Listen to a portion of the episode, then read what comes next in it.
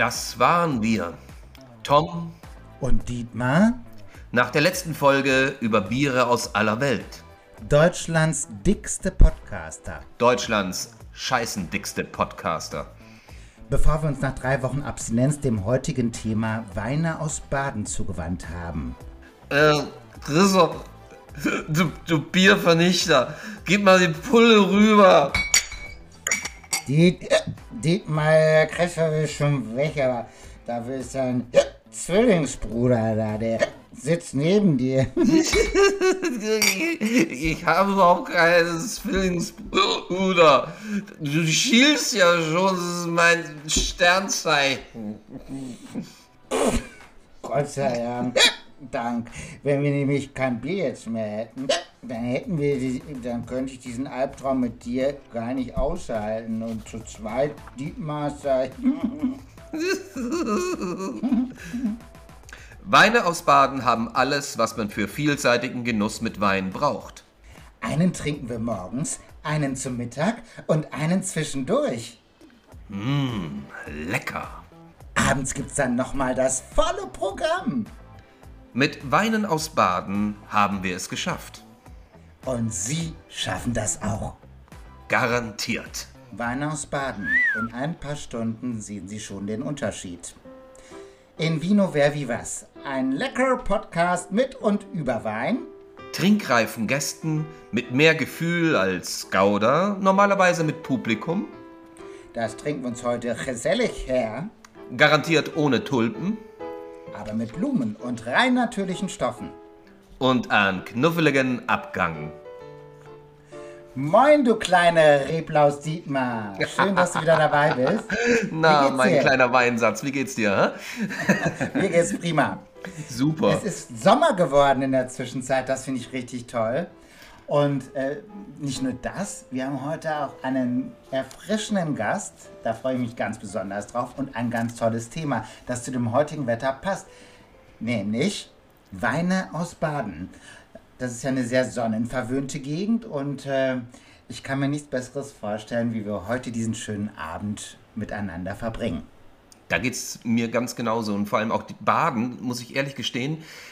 Ich war zwar schon in Baden-Baden gewesen und ein bisschen habe ich mich da auch mal so herumbewegt, aber das badische Seitental sozusagen ist ja langgezogen und da gibt es mittlerweile wirklich sehr viele tolle Rebsorten und ich bin sehr gespannt, was uns heute auf den Tisch hier präsentiert wird und was uns unser lieber Gast mitgebracht hat.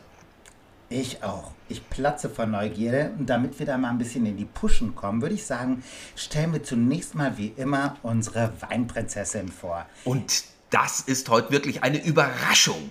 Ja kann ich einfach sagen. Diese Weinprinzessin hat's in sich. Jeder kennt sie aus Funk und Fernsehen. Es ist die Weinprinzessin der Herzen, die Weinprinzessin der absoluten Rekorde. Nicht nur das, es ist die wirklich Champions League Super Huber Duber Weinprinzessin. Ja, die J-Lo der Weinprinzessin, sozusagen.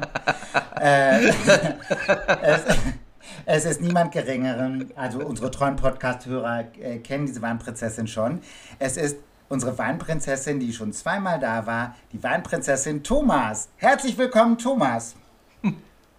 Danke euch. Es ist Folge 3. Ich bin schon zum 3. Mal dabei. Das heißt, von der Weinprinzessin zur Weinkönigin, zur Weinkaiserin heute. Ich freue mich sehr, dass ich dabei bin. Ich bin ganz, ganz aufgeregt und freue mich auf diese Folge. Das wird heute ein großer Spaß mit euch und unserem wunderbaren Gast. Davon bin ich überzeugt, dass es das wird. Sag mal, ich platze vor Neugierde.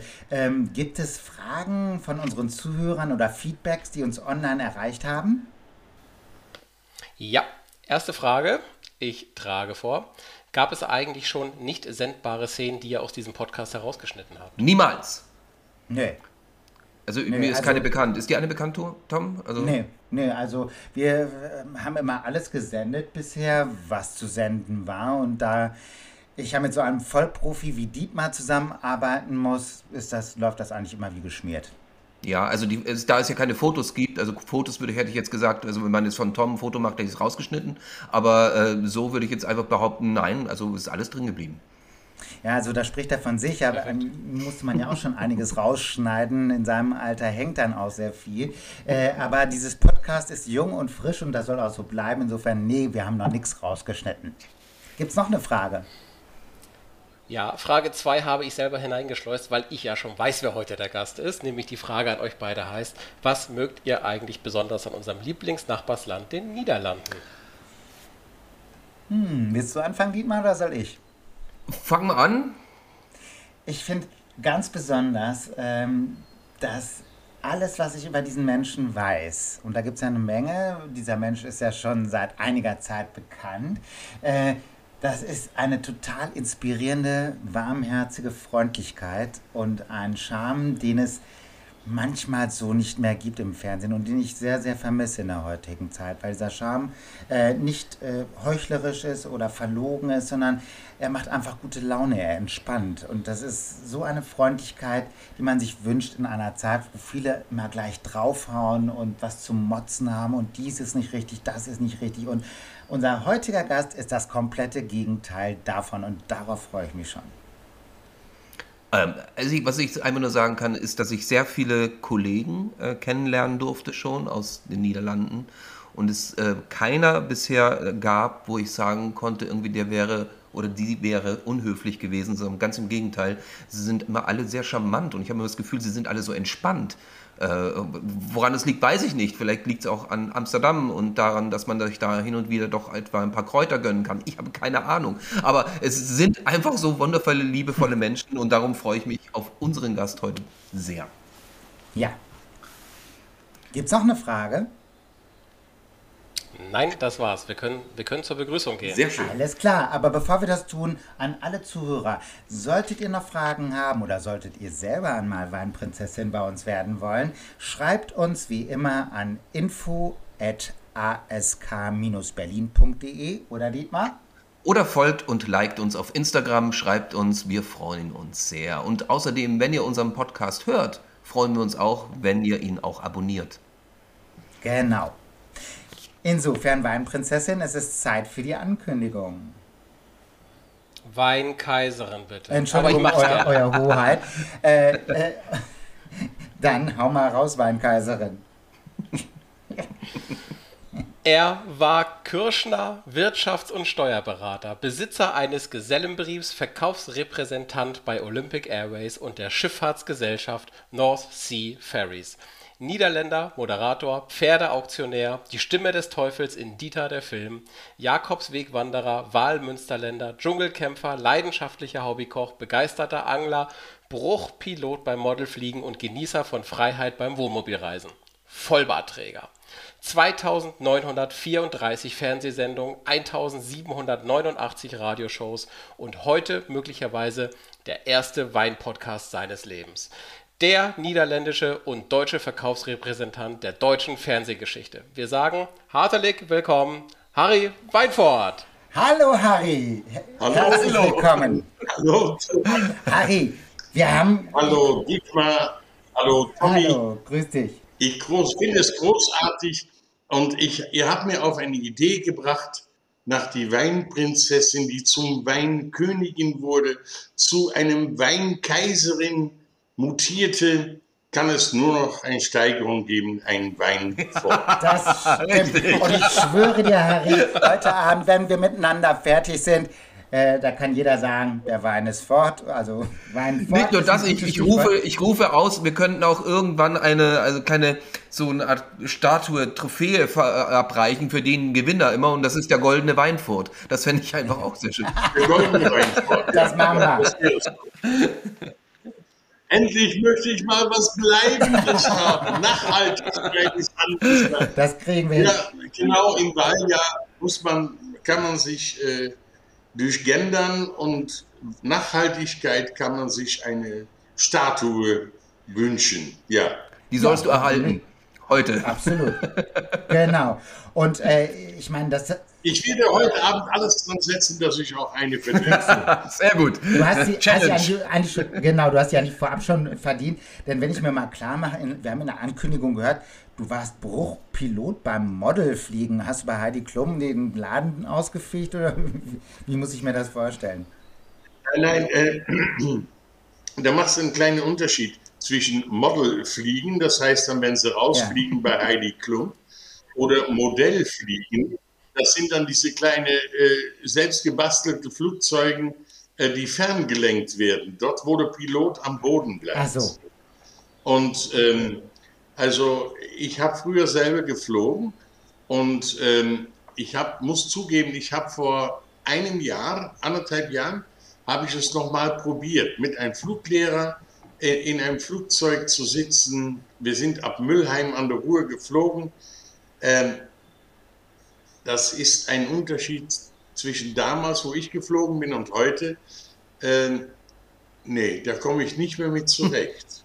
Also da habe ich dann beschlossen, ich mache Modellfliegerei, und wenn ich dann so ein Ding aus der Hand starte und das Ding fliegt dann durch die Gegend und man wird immer mutiger, man sitzt ja auch nicht drin und dann stürzt auch zum Teil mal ab. Also bei mir ist es so 10 bis 20 Minuten fliegen, 3 Tage reparieren.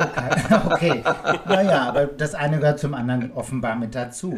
Wir haben ja eben auch gehört, dass du 2934 Fernsehsendungen und 1789 Radioshows schon hinter dich gebracht hast. Das sind enorme Zahlen.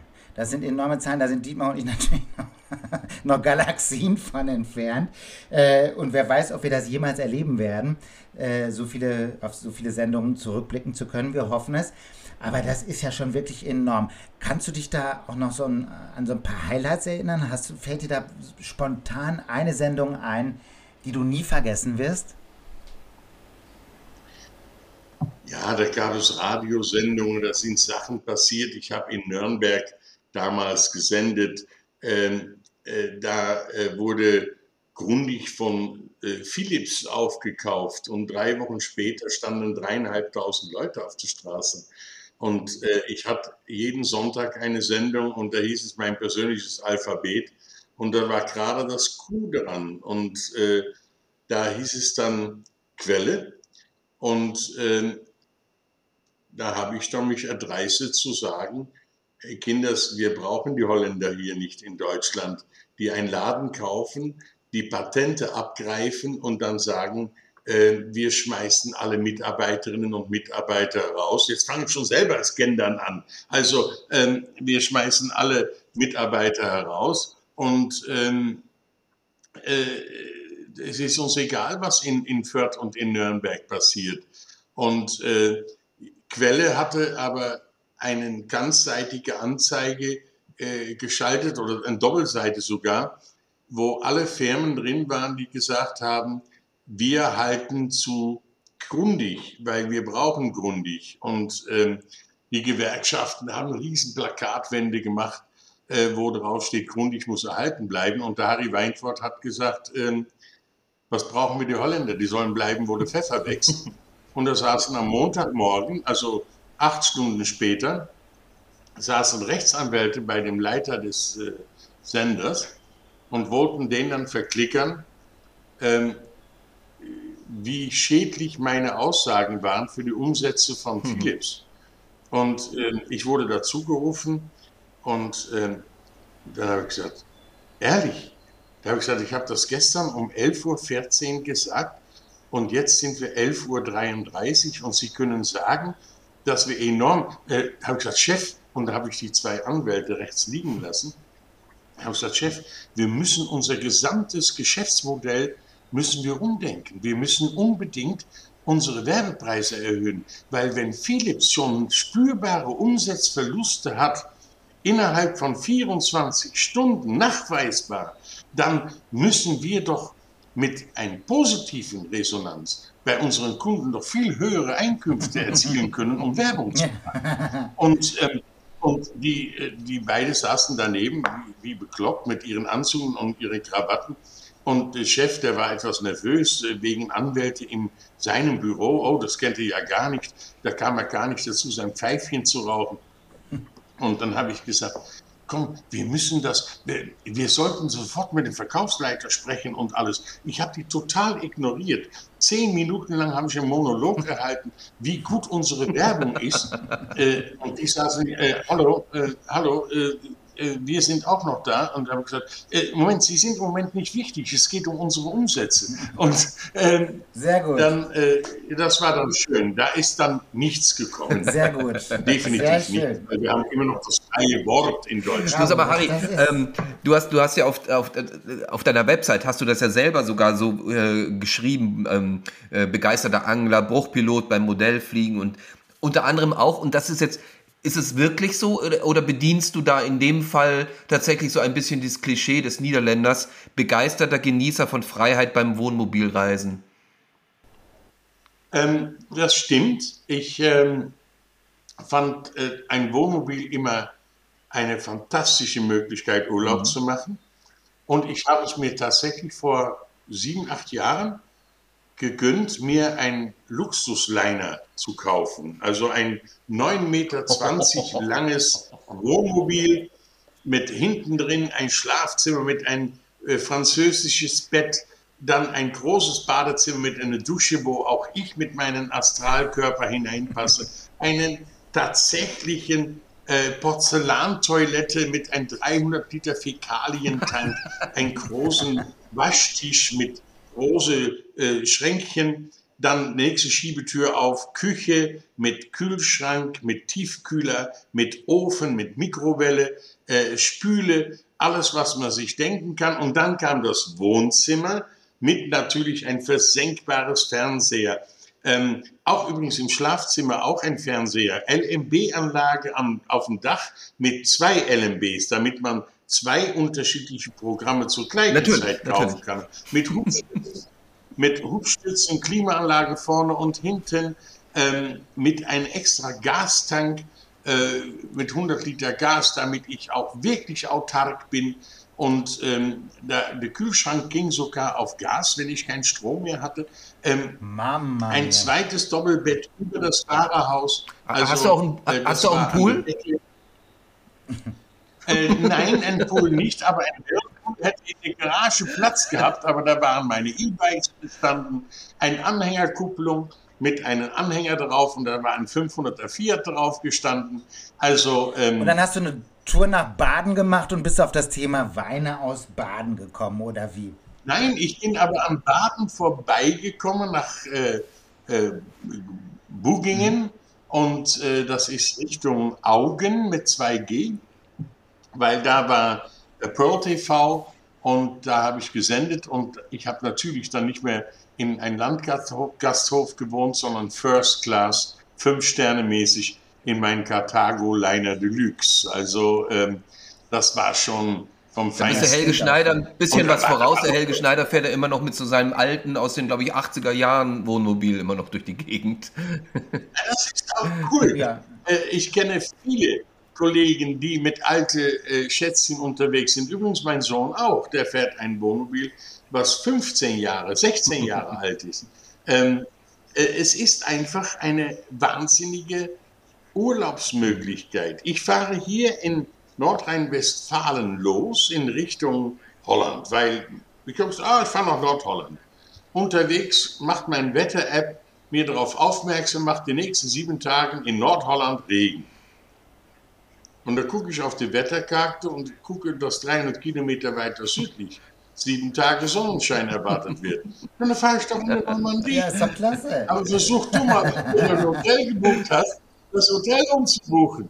Sagen von, Entschuldigung, bei euch regnet es. Ich fahre in die Normandie. Sagen Sie, können uns gerne haben. Sie haben gebucht, kommen Sie.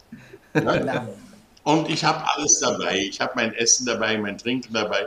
Also gefrühstückt habe ich grundsätzlich im Haus. Das ist übrigens ein sehr gutes Stichwort, weil so langsam so ein bisschen sich die Säfte im Mund schon zusammensammeln für den ersten Wein. Und darum würde ich jetzt so gern mal die Weinprinzessin bitten, uns mit einem Schnick-Schnack-Schnuck-Verfahren oder was auch immer die Reihenfolge mal zu sagen, damit wir bald den ersten Wein köpfen können. Dietmar, ich höre nur auf Weinkaiserin, die kurz davor steht, einen heiligen Rosé. Ja, ich muss mich noch dran gewöhnen. Aber ich habe mir was überlegt, in welcher Reihenfolge wir heute trinken. Wir trinken erstens Harry's First. Ja. Ja. Dann Dietmar und dann Tom. Okay. Harry, einer zuerst. Okay. Okay. Ich mache meine Flasche auf. Köpfen wir mal hier die Flasche. Harry, wie bist du denn auf das Thema Weine aus Baden gekommen? Ich habe vorhin schon gesagt, ich war oft in Baden beruflich, aber ich hatte sehr gute Weine schon vorher kennengelernt durch meine Partnerin. Die hatte Weine von einem Weingut namens Rheinacher, SL-Wein. Ja, der ist gut, den nehmen wir. Und das ist ja Harry, der steht drauf, ja, und den nehme ich auch. Muss ich das jetzt nochmal in die Kamera halten? So? Nein, musst du nicht, weil das sieht keiner. Wir vertrauen dir. Ist gut. Aber der ist noch geschlossen. Also ich weiß aber, was drin ist, aber ihr nicht. Genau, richtig. Du darfst ihn gerne öffnen. Wir lassen ihn zu. Er ist offen. Und wie gesagt, ich war oft in Buggingen und Pearl TV hatte ein Outlet Center in Auggen. Und da bin ich dann oft hingefahren, um dann festzustellen, dass es eine Winzergenossenschaft Auggen gibt. Ja. Und dann habe ich gesagt, ach interessant, badische Weine, gehst du mal hin. Und ich habe da eine Weinprobe gemacht. Und der Mann hat wirklich sehr gute Weine hervorgeholt. Und ich habe alle möglichen Sorten Wein getrunken. Und ich bin bei einer Sorte hängen geblieben, nämlich diesen hier, den ihr jetzt probieren dürft. Und das ist übrigens unser Lieblingswein zu Hause, den meine zukünftige Frau und ich immer eigentlich am allerliebsten. Das ist ja klasse. Das ist also ein sehr, sehr persönlicher Wein. Hast du denn einen Trinkspruch für uns, damit wir anstoßen können? Ich würde das am liebsten auf Holländisch machen. Ja. Da sage ich dann einfach mit diesem herrlichen Wein in der Hand, ob Jüli Gesundheit. Ob Jüli Gesundheit. Das brauchen wir, glaube ich, nicht übersetzen. Ich rieche schon so ganz feine, fruchtige Noten nach Birne, Quitte und so ein bisschen auch so eine leichte, mandelige Note. Ja. Und ist leicht butterig auch, oder? Ja, finde ich auch. Es ist auch so eine schöne, fast grünlich-gelbe, frische Farbe. Na, dann trinken wir ein Schlückchen. Ja. Oh, der ist ja klasse. Der ist ja wirklich fantastisch. Da merkt man, das sind Weine aus Baden, die so sonnenverwöhnt sind, dass sie ganz viel Säure haben. Der ist wirklich sehr mild, sehr rund im Geschmack, sehr viel Frucht. Und der hat schon so eine gewisse Öligkeit, finde ich, wenn du ihn hast. Ja. Also der ist nicht so flachbrüstig, ne? Sondern der hat schon einen Körper, der ist weicher, also und er wirkt ein bisschen dickflüssiger, leicht. Ja. Ja, obwohl es gar nicht so ein alter Wein ist. Also er ist noch relativ jung und es ist aber wirklich wahr, die Gegend, wo dieser Wein wächst, ist dermaßen sonnenverwöhnt, das ist wirklich einmalig überhaupt in Deutschland. Und ich kenne nur noch ein Weingut an der Mosel, was ähnliche Werte hat. Ich packe jetzt mal die Flasche von mir aus. Ja, also Dietmar, was sagst du, was haben wir hier für eine Traube? Also er ist ja sehr fruchtig, finde ich. Hat so eine leichte Spritzigkeit. Ja, ich könnte mir vorstellen, dass das eine Scheurebe ist. Echt? Ich dachte jetzt so mein erster Eindruck war so diese Apfelnoten und so ein bisschen schmecke ich auch ein bisschen Ananas raus. Und das, was du schon sagst, Dietmar, dieses Aroma von Butter und Mandeln, das hatten wir schon mal. Und zwar als Grauburgunder. Erinnerst du dich? Ah, ja. Ich bin Freude auf, wenn ich das höre. Also, Ja. Gerade die Fruchtnote hat mich so ein bisschen verleitet zu sagen, es könnte eine Scheurebe sein. Aber Grauburgunder ist auch das, durchaus das sehr naheliegend. Das wäre so typisch für, dieses apfelige, mandelige... Aber für einen Grauburgund ist wunderbar, weil der, wie gesagt, schon so eine Öligkeit hat. Das ist natürlich fantastisch. Ja, also das ist einfach, glaube ich, der geringen Säure geschuldet, dass der so sehr kompakt, aber dennoch leicht und filigran und süffig wirkt. Also der geht so runter wie nix. Ich würde jetzt am liebsten das Glas so mit einem Zug leeren. Es ist tatsächlich ein Wein, wo man auch zu zweit mal zwei Flaschen trinken kann über den Abend. Wie gut, dass wir zu dritt sind und wir leeren zu viert und wir leeren 4 Flaschen. Ja, genau. Aber was eine gute Geschichte ist, ich habe immer ein Problem bei weniger guten Weinen, dass ich Probleme mit meinen Magensäuren bekomme. Gerade bei Weißwein. Bei Rotwein habe ich da überhaupt keine Probleme. Aber diese Wein, übrigens, das ist ein 2019er Wein. Also das war auch nach einem sehr heißen Sommer. Und wenn wir in Westfalen von einem heißen Sommer reden, dann ist im Badischen ist dann ein genial heißer Sommer, weil die dann noch mehr Sonne, noch mehr Wärme haben. Und das macht sich bei diesen Trauben bemerkbar. Finde ich auch. Und ich kann nur sagen, ich kann diesen Wein sehr gut trinken und vertragen. Ich esse ihn sehr gerne zum weißen Fleisch, aber ich bin auch einer, der gerne asiatisch kocht. Und ich mache es nicht zu scharf, ich mache es pikant, aber nicht zu scharf. Und dann passt dieser Wein auch wieder hervorragend dazu. Finde ich super. Das ergänzt sich. Finde ich super. Schön. Mein erster Gedanke war so eine... Ich bin auch vermessen. Wie bitte? Wenn ich bin sehr vermessen, aber wenn ich dann schon einen Wein trinke zu einem Essen, dann benutze ich diesen Wein auch, wenn es nicht gerade um einen ganz großen Wein handelt, wo eine Flasche, weiß Gott wie viel kostet, dann will ich sie kaum in die Soße reinwerfen, um das Geschmack zu bringen. Aber diesen Wein ist unter 10 Euro. Das gibt's ja super. Und das ist natürlich schon große Klasse, wenn man bei einer Winzergenossenschaft direkt kauft. Und da muss ich ganz ehrlich sagen, es gibt eine Geschichte. Die ganzen Winzer machen einen Generationswechsel durch. Seit ein paar Jahre, 10 Jahre, 12 Jahre, die Nachkommen der alten Winzer, die gehen nicht nur mehr in die Lehre bei ihren Eltern, um Winzer und Weinbauer zu werden, sondern sie haben die Möglichkeit, diesen Beruf zu studieren. Und durch ihren Studium kommen sie mit ganz anderen Anbau-, Ausbau-, Verarbeitungsmethoden nach dem neuesten Stand in Berührung.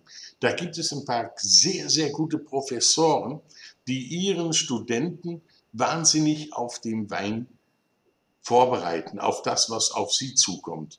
Und die machen dann auch gemeinsam Besuchen der einzelnen Weingüter von den Studierenden zu deren Eltern. Und dann gehen all die Studenten in jeden Winkel und jedem Loch, und da wird dann gemeinsam eine Expertise über den Betrieb geschrieben. Was sehe ich? Was habe ich geschmeckt? Was ist mein Vorschlag? Und daraus wird ein Auszug gemacht, und dann kommen irgendwann die ausstudierten und begeisterten Winzer zurück in die elterlichen Betriebe. Da gibt es dann immer diese Probleme. Wir haben es immer so gemacht, mein Großvater hat es so gemacht, mein Urgroßvater hat es so gemacht. Ja, deswegen hat außer die Holländer keine Sau Moselweine getrunken, also Rheinhessenweine wurden nicht getrunken. Saar und Ruhr waren eh schon hinten dran. Baden wurde schon immer etwas gelobt, aber den Dornbacher aus dem Schwäbischen muss auch nicht jeder haben. Also da ist schon viel passiert. Und dann auf einmal hast du Weine im Glas, und dann sagst du dir, wo kommt das her? Was ist das? Und das ist derselbe Weinberg, das sind dieselben Trauben, nur anders ausgebaut. Ja. mehr auf Qualität als auf Quantität. Und das schmeckt man mit jedem Schluck. Ich finde auch bemerkenswert, wie lange der auf der Zunge bleibt, wie lange man Spaß hat, nachdem man einen Schluck getrunken hat und wie der sich entwickelt. Von der Frucht geht er nämlich ganz leicht in so eine Salzigkeit rein. Wenn man den ein bisschen auf der Zunge lässt, spürt er das auch? Lass ihn mal ein bisschen auf der Zunge. Der entwickelt sich total spannend. Und das finde ich eben auch, wie du schon sagtest, zu asiatischen Gerichten. Ich kann mir aber auch sehr gut vorstellen, zu einer schönen cremigen Pasta mit Käse und Trüffeln oder sowas. Also ich glaube, das könnte Spaß machen mit diesem Wein. Der ist wirklich sehr, sehr, sehr, sehr cremig und charmant. Wir haben das Problem, dass mit unseren Kindern: Wollt ihr heute Abend Hähnchen essen? Ah, nein, nein, nein, Chicken Wings? Oh ja, Chicken Wings. Ja? Und wenn wir dann jetzt über Wein reden, dann heißt es, will jemand einen Grauburgunder trinken? Ich habe auch einen Pinot Grigio. Ja, dann nehme ich lieber einen Pinot Grigio. Ja? Das Pinot Grigio, einfach Pinot Grigio, das heißt Burgunder, Pinot und dann Grigio, Grauburgunder ist. Ja, natürlich kommt es auch dadurch, dass der Burgunderwein in Frankreich ein schwerer Wein ist. In Amerika sagt man, if you want to have a headache, you take Burgundy wine. Ja, also Kopfschmerzen haben wollen, dann will ich schon Burgunder trinken. Also das Wort Grauburgunder ist nicht gerade der Inbegriff eines Marketing-Spezialisten, der es gewesen ist. Ich hätte sie auch in Deutschland Pinot Grigio genannt, und wir würden dann die Plöre aus dem Piemont würden wir liegen lassen. Schlecht. Ich meine, der Grund, warum der Grauburgunder heißt, ist einfach im französischen Pinot, Pinot Gris, sagt man da. Also da sagt man, Pinot ist, da kann man das Wort Pinie mit assoziieren. Pinot ist nämlich der Tannenzapfen.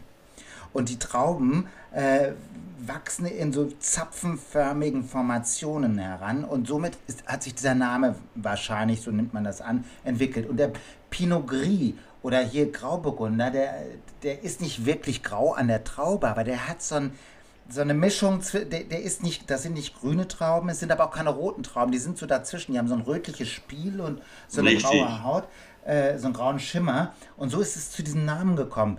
Ob man jetzt Pinot Grigio in Italien sagt, Pinot Gris in Frankreich oder Grauburgunder, ich muss schon sagen, das ist eine sensationelle Wahl und ich finde, dieser Wein schmeckt ein bisschen wie du bist, finde ich. Ja, der hat, das ist ein, also da fehlt mir einiges, aber... doch, er ist elegant, er hat zaubert einem ein Lächeln aufs Gesicht, das finde ich schön. Ja, vor allen Dingen auch, was mir gefällt, der junge Winzer, der das hier gemacht hat, der hat eine Serie aufgelegt und da hat sein Wein keinen Namen gegeben, sondern eine Nummer. Und was wir jetzt trinken, ist die Nummer 5. Ich habe jetzt schon mal ausgepackt und hier. Zwar ich pack mal die Flasche aus. Ich hatte auch schon mal ausgepackt, die Flasche, Ja, ich habe sie auch ausgepackt. Muss man kurz gucken. Das ist ein Laufener Altenberg. Also Laufen ist in der Nähe von Auggen und der Altenberg ist eine sehr, sehr schöne Südhanglage und das ist schon ein sehr verwöhntes Weinland und was mir gefällt, ist, dass diese Winzer auf diese Lage verschiedene Nummern seine Weine gibt und wenn ich anrufe und wieder meine Weinbestellung abgebe, damit wieder mein Weinkühlschrank gefüllt werden kann, dann brauche ich nur zu sagen, machen Sie mir bitte 10 Kisten Nummer 5, dann hätte ich noch gern 5 Kisten Nummer 7 und dann hätte ich noch gerne den Rotwein, den Schmeichler. Und dann weiß er, dass er da auch noch 3 Kisten mitgeben kann.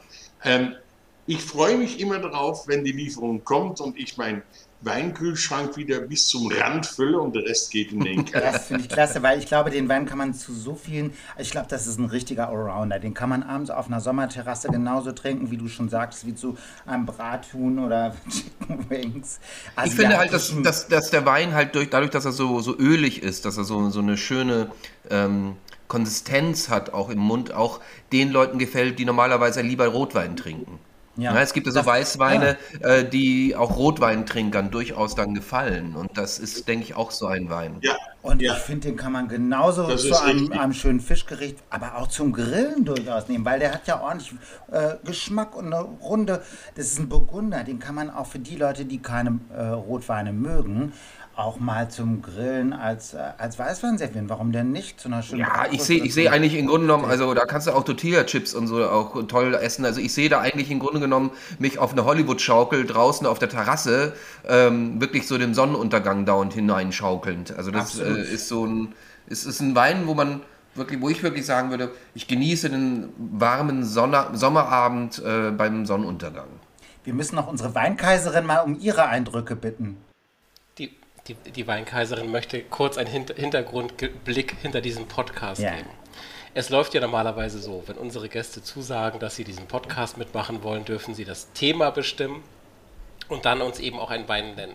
Manchmal ist das etwas schwierig. Wir haben bei Harry genau das Gegenteil erlebt. Ich glaube, wir beide hatten das erste Mal miteinander telefoniert und ich sagte, oh, Herr Wijnvoord, was wollen Sie denn für ein Thema haben? Und er sagte, ich möchte über Baden reden. Okay, da war er schon sehr klar. Dann sagte ich, ja, schicken Sie mir die nächsten Tage bitte mal einen Wein, den Sie dann verkosten wollen. Dann sagte er, ja, das kann ich sofort sagen. Das ist die Edition Nummer 5 vom Laufender Altenberg, grauer Burgunder, trocken, Jahrgang 2019. Und dann kamen noch so ein paar Infos. Und ich stockte kurz und sagte, oh, das ist das erste Mal, dass ein Gast mir das am Telefon so runterdiktiert. Dann sagt er, ja, ich trinke den ja auch mal. Sehr gut, sehr gut. Ich habe ja das große Glück, vor 2,5 Jahren eine Frau kennengelernt zu haben, die nicht nur von mir im Karnevalstrubel entdeckt wurde, sondern die ich abgöttisch verehre und liebe. Und wenn ich dann noch sage, dass ich früher der 80-prozentige Rotweintrinker war sie die 100-prozentige Weißweintrinkerin. Mittlerweile ist es so, dass ich 60% Weißwein, 40% Rotwein, aber das tut sie mittlerweile auch. Da passen wir uns an. Und jetzt ist es bei mir so, und da hat der Tommy recht, ich trinke den Wein gerne zum Beispiel zum Spargel. Wir haben hier einen guten einen Spargelbauer in Senden bei Münster, wo ich wohne. Und wir holen da unseren frischen Spargel, schäle sie selber, schneide die Enden auch ab. Die werden mitgekocht, weil ich am nächsten Tag mir dann ein Spargelrahmsüppchen mache. Aber dieser Wein hier mit einem frischen Schollenfilet, selber in eine Panierstraße, also gemehlt, dann in Eier, dann in Semmelbrösel, gut gewürzt, ein bisschen Salz und Pfeffer und auch ein bisschen Paprika. Das macht sich in der Farbe von, von der Panier, macht sich das gut. Und dazu diesen Wein. Das wunderbar, da gebe ich dir vollkommen recht, weil dieser Wein so eben so säurearm ist, passt ja wunderbar zu Spargel, das ist eine tolle Wahl. Um mal ganz kurz einzuhaken, du hast eben schon erwähnt, deine zukünftige Frau, ihr heiratet bald, du bist frisch verlobt, die heißt Iris und du hast ihr ja vor gar nicht allzu langer Zeit einen Antrag gemacht. Kannst du dich da noch an deine Worte erinnern, was du ihr gesagt hast, wie du das gemacht hast und so? Ich habe es drucken lassen.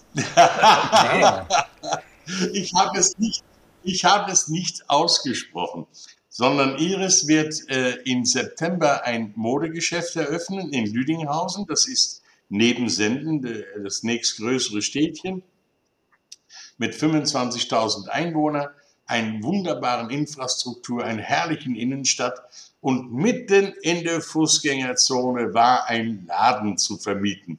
Und wir liefen da vorbei und haben gesagt, Iris, dein Traum war es, deinen Laden zu haben. Sie hatte 7 Jahre lang einen Laden gehabt, hat sie aber wegen Kind und Ehe und das Geschäft von ihrem Mann aufgegeben.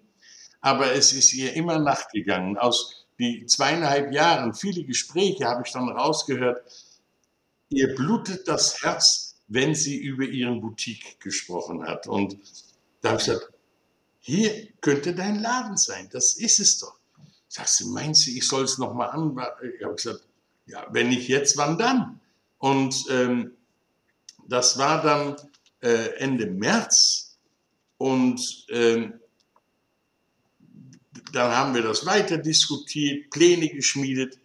Und dann haben wir uns entschieden, ja, sie macht das. Und dann haben wir auch den Laden angeschaut und wir haben auch die Zusage bekommen, dass wir den Laden bekommen. Und dann habe ich diejenige, die dafür verantwortlich war, gesagt, ich möchte gerne meine zukünftige einen Heiratsantrag machen. Ich besorge mir ein Plakat und können Sie das in den leeren Laden legen. Und auf diesem Plakat stand, liebste Iris, möchtest du mich heiraten, dein Harry. Das war ein Riesenplakat, also 1,50 Meter mal 80 Zentimeter große Buchstaben. Und das habe ich für diese Dame gebracht. Da habe ich gesagt, würden Sie das Ostersamstag einfach mitten auf dem Boden in diesem Laden hinlegen? Ja, aber selbstverständlich mache ich das, Herr Wijnvoord. Wenn es Ihnen so ernst ist, und schon, ja, ist mir ernst. Und am Ostersonntag ist mein Sohn mit seiner Partnerin gekommen und meine Bonustochter, also die Tochter von Iris, das ist ja meine Bonustochter, ich bin ihr Bonuspapa. Das klingt schön. Und da habe ich gesagt am Ostersonntagnachmittag, komm, lass uns den Laden besichtigen. Ich möchte euch das zeigen. Und dann sagte die Iris, das wollten wir doch morgen machen. Und ich sagte, nee, morgen regnet es, lass uns doch heute machen. Heute scheint die Sonne, ich konnte es nicht mehr abwarten. Ich lief damit schon, ich kann ja kein Geheimnis für mich behalten. Ich bin so einer, der muss alles ausplaudern. Und ich war so stolz, dass weder mein Sohn noch seine Frau, noch meine Bonustochter, noch meine Iris Bescheid wussten, sondern nur mein bester Freund und die Dame, die das dann gemacht hat. Und da sind wir dann nach Lüdinghausen gefahren, sind dann hinspaziert und ja, Alex und Lilly sind dann in diese Passage durchgegangen und die sind an dem Fenster vorbeigekommen, wo dieser Antrag lag und die haben sich nur angeschaut, also unsere Kinder. Und ups, und es ist so schnell weitergelaufen. Und haben sich umgedreht und gesagt, jetzt warten wir ab, was da passiert. Und ich konnte so mit Lilly ein Zeichen geben, dass sie ihre Kamera rausholt. Also dann hat sie mit ihr Handy auch einen Film gemacht. Und die Iris, die erklärte vorne, da machen wir das und da machen wir das. Und dann kam erst, da machen wir das. Lauf doch endlich weiter, lauf doch endlich weiter. Und dann kam sie am dritten Fenster und auf einmal... Oh! Und ja, dann ging es dann richtig los und Tränen und Freude und alles und große Umarmung. Sie bekamen ihr Verlobungsring und für mich war es sehr, sehr schön, dass unsere Kinder auch dabei waren, die das miterleben durften. Die haben ja mitgekriegt, wie das Ganze sich entwickelt hat. Lilly sowieso, weil wir auch eine gemeinsame Wohnung in Köln hatten und das Mädel fühlte sich ja sehr wohl bei uns, auch bei mir. Und da freue ich mich. Und auch mein Sohn sagt, Papa, hast eine Traumfrau erwischt. Ich mag die Iris unheimlich leiden und ich freue mich für dich. Und ja, die waren dann live dabei, wie ja, der Antrag gemacht wurde. Und seitdem trägt die Iris meinen Ring und wir werden ihn nicht allzu lange Zeit. Das ist also wirklich sehr schön. Ja. Ganz großen Glückwunsch also, schon mal vorweg, muss man auch noch sagen. Ja, ich muss auch noch eins, Tom, ich muss auch noch was loswerden. Ja. Für alle Zuhörer. Ich wünschte, wir könnten jetzt im Grunde genommen das Bild einschalten.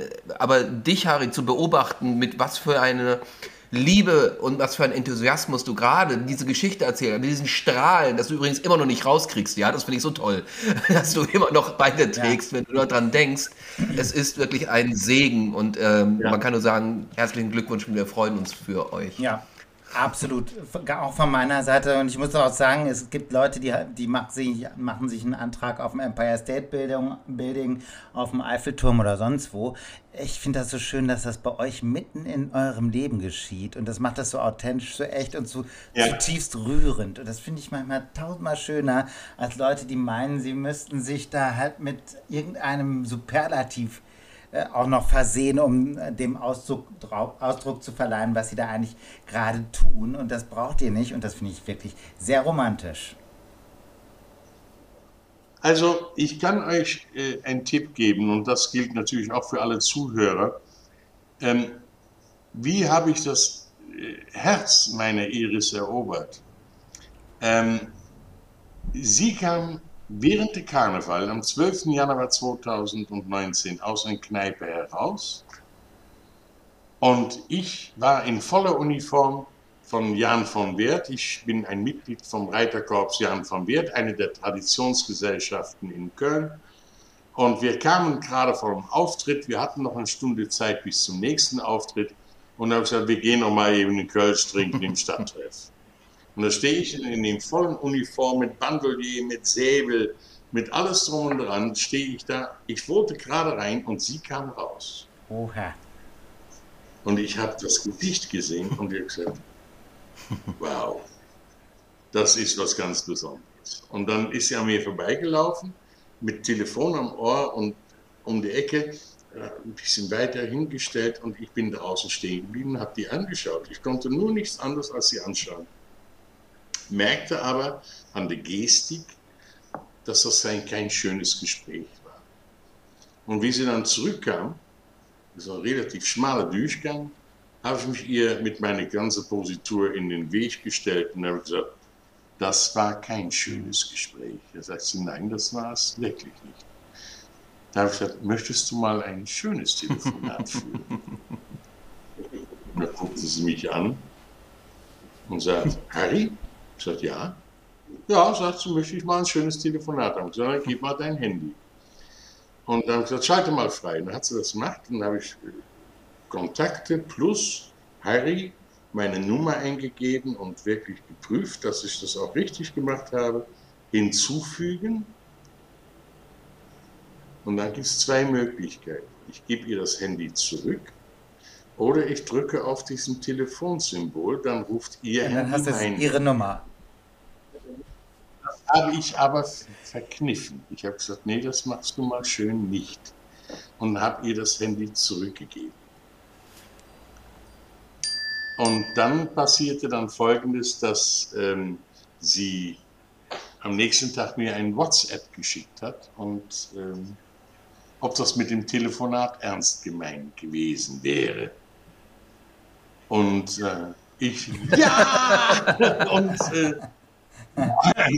weil ich habe mir schon Vorwürfe gemacht, ich habe gesagt, Mensch, jetzt hast du ihre Nummer nicht und 1 Million Frauen und sie heißt Iris und in Köln ist noch nicht, findest du nie wieder. Hinterher haben wir festgestellt, dass meine kleine Karnevalswohnung in Köln und die Wohnung, wo sie lebten, keine 500 Meter auseinander waren und dass wir beim selben Bäcker Brötchen gekauft haben und uns nie getroffen haben. Das ist doch unglaublich. Und das in der Millionenstadt Köln. Muss man vorstellen. Ja? Aber dann musste es, aber schau mal, Harry, dann ist es aber Schicksal, dass man sich zu dem richtigen Zeitpunkt am richtigen Ort dort trifft, wo man es am wenigsten erwartet und später zusammen beim selben Bäcker Brötchen kaufen geht. Absolut. Ja, absolut. Ja, stimmt. Wir hatten ein Zeitfenster von wenigen Sekunden. Und Monate später haben wir über diese Situation nochmal gesprochen. Und da hat sie gesagt, weißt du überhaupt, warum wir hier sitzen? Und ich habe gesagt, nein, du hast mir die Entscheidung gelassen, ob ich dich anrufe oder nicht. Dann habe ich gesagt, ja, weil ich deine Nummer ja nicht hatte. Hättest du aber haben können, aber dann würden wir heute nicht hier sitzen. Na also das ja, sieht sehr, aus. Sehr also, schön. Kavalier der alten Schule, muss man auch sagen. Ja, also, und man, ja? Und ja das ist, es gibt Nachteile, alt zu werden. Das sage ich jedem Einzelnen. Und das merke ich, wenn ich die Treppen rauf und runter komme. Aber für den Rest bin ich im Kopf noch jung. Aber man muss verdammt mutig sein, alt zu werden. Also man soll sich das echt überlegen. Ja, Tommy. Was ich noch fragen wollte, also ich meine, in Nordrhein-Westfalen sagt man ja auch, Kinder, die was wollen, kriegen was vor der Born. Ne? Also das heißt so viel wie, wenn du Sachen zu sehr willst, dann kriegst du erst recht nicht. Weder vom Leben noch von, also von deinen Eltern. Was mich noch interessieren würde, wie war das mit dem Rest der Familie? Ich meine, du hast ja aus einer vorherigen Ehe schon einen Sohn, der ist natürlich ein erwachsener Mensch, steht selber mitten im Leben. War das für die Familienmitglieder, die neu hinzukamen oder für deine Familie, war das ein Problem, dass sie gesagt haben, mein Gott, mit in deinem Alter muss das jetzt nochmal sein, mit heiraten und was soll das und so. Gab es da ein Problem oder haben die das akzeptiert so von gleich? Nein, nein, nein. Da gab es kein Problem. Nach meiner Ehe, das ist ja schon, der Ehe ist ja über 25 Jahre her und geschieden bin ich vor 21 Jahren, ausgerechnet auch noch am Rosenmontag 2000. Also das muss auch eine Bezeichnung sein. Ich Karnevalist, sie überhaupt nicht, war eine Scheidung wert. Aber das ist untergegangen bei den Herren. Nur die Kaiserin hat über den Gag gelacht. Aber ich hatte eine Verbindung, die fast 17 Jahre gedauert hat. Das ist bedauerlicherweise zu Ende gegangen. Gegen meinen Willen, da hatte ich überhaupt nichts dafür getan, dass es zu Ende ist. Da wurde über mich fremdbestimmt. Ich habe darunter sehr gelitten. Bei Iris war es ähnlich. Sie hatte sich nach viel Überlegungen und Enttäuschungen und ständige Enttäuschungen sich auch entschieden zu trennen. Und sie hatte sich eigentlich so eingerichtet, ich lebe jetzt mit meiner Tochter mein Leben. Ich will keine neue Verbindung. Und ich habe so gesagt, was soll ich mich noch diesen ganzen Elend antun? Das will ich doch gar nicht mehr. Brauche ich auch nicht mehr. Mir geht's doch gut. Schönes Haus, Auto, kann reisen, Wohnmobil, hab alles. Und dann steht diese Person vor dir und alles, was du vorher gesagt hast, ist Makulatur. Auf einmal ist es so, wie es ist. Und da sind so ein paar kleine Sachen passiert mit zwischen Iris und mir, die sehr persönlich sind, sehr intim sind, wo ich sagen muss, wow, die Frau hat ein Herz und die hat einen Mut und die hat ein Selbstbewusstsein. Das ist ja fantastisch, weil wer will schon ein Mauerblümchen und keine intelligente und selbstbewusste Frau haben, sondern ich möchte schon eine starke Persönlichkeit an meiner Seite haben, was wichtig ist, weil durch meinen Job stehst du ständig im Mittelpunkt, bist primus inter pares, bist gefragt und jeder will ein Foto und dies und jenes. Da musst du eine starke Partnerin haben, die dann sagt, soll ich das schnell fotografieren? Ja, weil dann weiß sie ganz genau, was sie fotografiert, dann war sie ja dabei, ja. Das ist alles gut. Klasse. Ja? Und dann kam dann auch sehr schnell, nach 14 Tagen, wusste ich schon, sie hat eine Tochter. Ich sagte, die will ich unbedingt kennenlernen. Sagt sie, ist das dein Ernst? Ich sagte, ja klar. Ich will wissen, was du für eine Tochter hast, weil wenn ich deine Tochter nicht kennenlerne und sie mag mich nicht leiden, dann müssen wir doch nicht unsere Gefühle investieren in etwas, was keine Zukunft hat, weil das Mutterherz ist viel stärker als alles, was dazukommt. Und das fand sie natürlich auch toll, dass ich da so viel umgebe. Und letztendlich war es dann so, dass die Tochter mich auch von Anfang an gesagt hat, hey, du bist ein Knaller, du bist ein cooler alter Typ. Ja? Und ich war 15, mein Gott.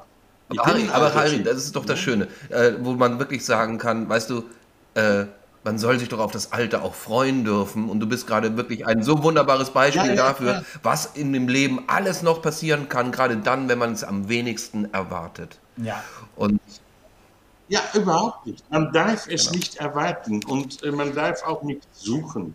Man muss einfach mit offenen Augen durch die Welt gehen und dann siehst du die Augen, die dich paralysieren und die dich einfach. Ich bin der Ansicht, dass jeder Mensch auch das Anrecht darauf hat, egal wie alt oder jung er ist, das Anrecht hat, sein Glück zu finden. Und das ist egal, ob man jetzt, sagen wir mal, 17 ist, 30 ist, 50 ist oder 70 ist. Also das ist völlig egal, finde ich. Ja, das ist ganz wichtig, denn es gibt so viele Leute in meinem Alter auch, die durch Krankheiten, Todesfälle Single geworden sind. Ich bin es durch eine Scheidung, ich bin es dann anschließend durch eine Trennung, aber wir haben unser Recht auf Leben doch nicht dadurch verwirkt. Und wenn man eine Partnerin findet oder einen Partner findet, der zu einem passt und wo man das Gefühl hat, angekommen zu sein, wenn man dann auf einmal am Tisch sitzt bei einem Glas Wein, wahrscheinlich war es auch die Nummer 5 hier, und dass ich gesagt habe, wie bist du in meinen Computer reingekommen? Sagt sie, wieso? Ich habe gesagt, du spielst meine Playlist. Nein, das ist mein Playlist, hier auf mein Handy. Und wir haben denselben Musikgeschmack. Toll, sowas ist. Ja, das, was dann sich hinterher ausstellt. Wir hören französische Schlager, wir hören André Rieu genauso wie Santana und alle möglichen Geschichten. Auf einmal ist sie jetzt auf den Trip, die einzige Möglichkeit, Holländisch zu lernen, ist holländische Musik zu hören. Jetzt höre ich mehr holländische Musik, als ich früher gehört habe. Und ich sage, ey, wie geil ist das denn? Ja, wirklich super. Was haben die für geile Sänger in Holland? Ja, das ist also, bleib bei mir. Das ist gut. Ich trinke immer noch die Nummer 5, aber ich wollte jetzt schon mal sagen, bevor wir zur nächsten Rubrik kommen, würde ich tatsächlich vorschlagen, den zweiten Wein sogar jetzt schon mal aufzumachen. Ja. Ich hoffe, du hast noch ein Glas, Harry, sonst musst du einmal ganz kurz... Ja, ich habe hier... Ich weiß, ich kriege noch 2 Weine, also Rot und Weiß. Sehr gut. Oh, der Mann ist vorbereitet, das ist unglaublich. Yes. Der zweite Wein ist mein Wein. So. Ja. Der hat einfach praktischerweise einen Schraubverschluss. Ja. Ich finde ihn total toll. Ich muss ganz ehrlich sagen, ich bin ein Freund von Schraubverschlüssen, weil auch Kellner freuen sich da sehr drüber. Wenn jetzt einer sagt, der Wein schmeckt nach Kork, dann kannst du ihm gleich die gesamte Flasche über den Schädel ziehen. Das stimmt nicht so ganz. Es gibt aber auch Schraubverschlüsse, das hängt auch ein bisschen vom Kellerklima ab, in dem der Wein gelagert wurde. Und bevor der Schraubverschluss draufgekommen ist, können durchaus da Mikroorganismen in den Wein reinkommen, die den Wein umkippen lassen oder so einen Korkgeschmack erzeugen können. Ja, das ist klar. Aber dann reicht der Wein immer noch für den Salat. Genau, obwohl, ich weiß nicht. Was haben wir hier? Das ist auch ein frischer, fast grünlicher Wein. Ja, auch Weißwein, wie gesagt. Weißwein, ja. Wie ist er? Ich finde, der hat der ist auch grünlich. Ich finde, der hat ein bisschen weniger Duftaromen als der Grauburgunder, den wir eben hatten, wenn man den so an die Nase hält. Der ist also wirklich kaum aromatisch. Der geht ein bisschen flacher rein, ne? Aber ich meine, das gibt's nun mal bei Weinen. Also ich habe gestern auch noch so einen Wein gehabt, da dachte ich, nasenmäßig kommt da nichts und dann war ich überrascht. Den hätten wir zuerst trinken sollen. Wahrscheinlich, ja, könnte sein. Ja, wobei man muss mal abwarten, wie der sich geschmacklich entwickelt. Also ich kann jetzt einfach nur mal beschreiben, so diese gelb-grüne, frische Farbe und dieses fast... leicht nussierende bei mir. Ist das bei euch auch, dass da so eine leichte, ja, habe ich auch, ja. Ist? Und diese ganz andere Nase, also die fast kaum vorhanden ist. Dietmar, hau mal da einen Trinkspruch raus, ich will den unbedingt auf der Zunge haben. Ja, der ist relativ simpel. Mein Trinkspruch lautet, es ist mir völlig gleichgültig, wohin das Wasser fließt, solange es nicht in den Wein läuft. Prost. Zum Wohl.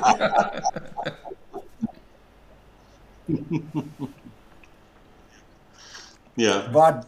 Das ist fast so schön wie der Spruch. Ich bin ja auch Angler und ich esse gerne Fisch.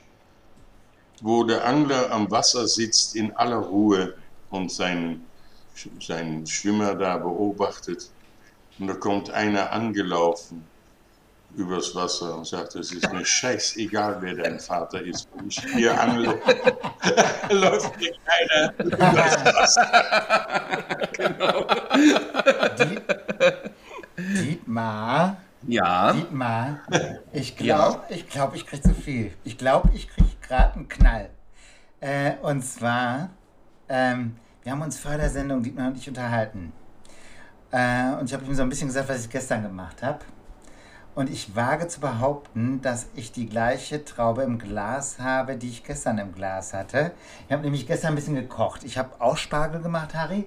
Allerdings habe ich die Spargelstangen einfach nur mit ein bisschen zerlassener Butter, Puderzucker und Salz in eine Auflaufform gegeben, im Ofen für 30 Minuten bei 175 Grad überbacken. In der Zwischenzeit habe ich eine kleine Limettenvinaigrette gemacht und Haselnüsse geröstet, zerhackt und dann über den Spargel gegeben.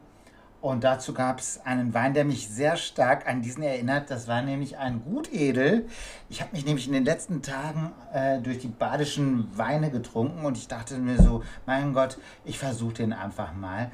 Und das ist nämlich ein Wein, der so ein bisschen auch in deine Richtung geht, Harry. Der hat wenig Säure, extrem wenig Säure, noch weniger als deiner. Ja, absolut. Und ist dabei trotzdem sehr vollmundig im Geschmack und leicht. Und das Gute daran ist, wenn man Spargel mit solchen Weinen kombiniert, Spargel hat so einen Stoff in sich, den man vielleicht aus diesen Sternfrüchten kennt. Das nennt sich Oxalsäure. Und wenn man da mit einem sauren Riesling drüber kloppt, dann kriegt man da manchmal einen Hau.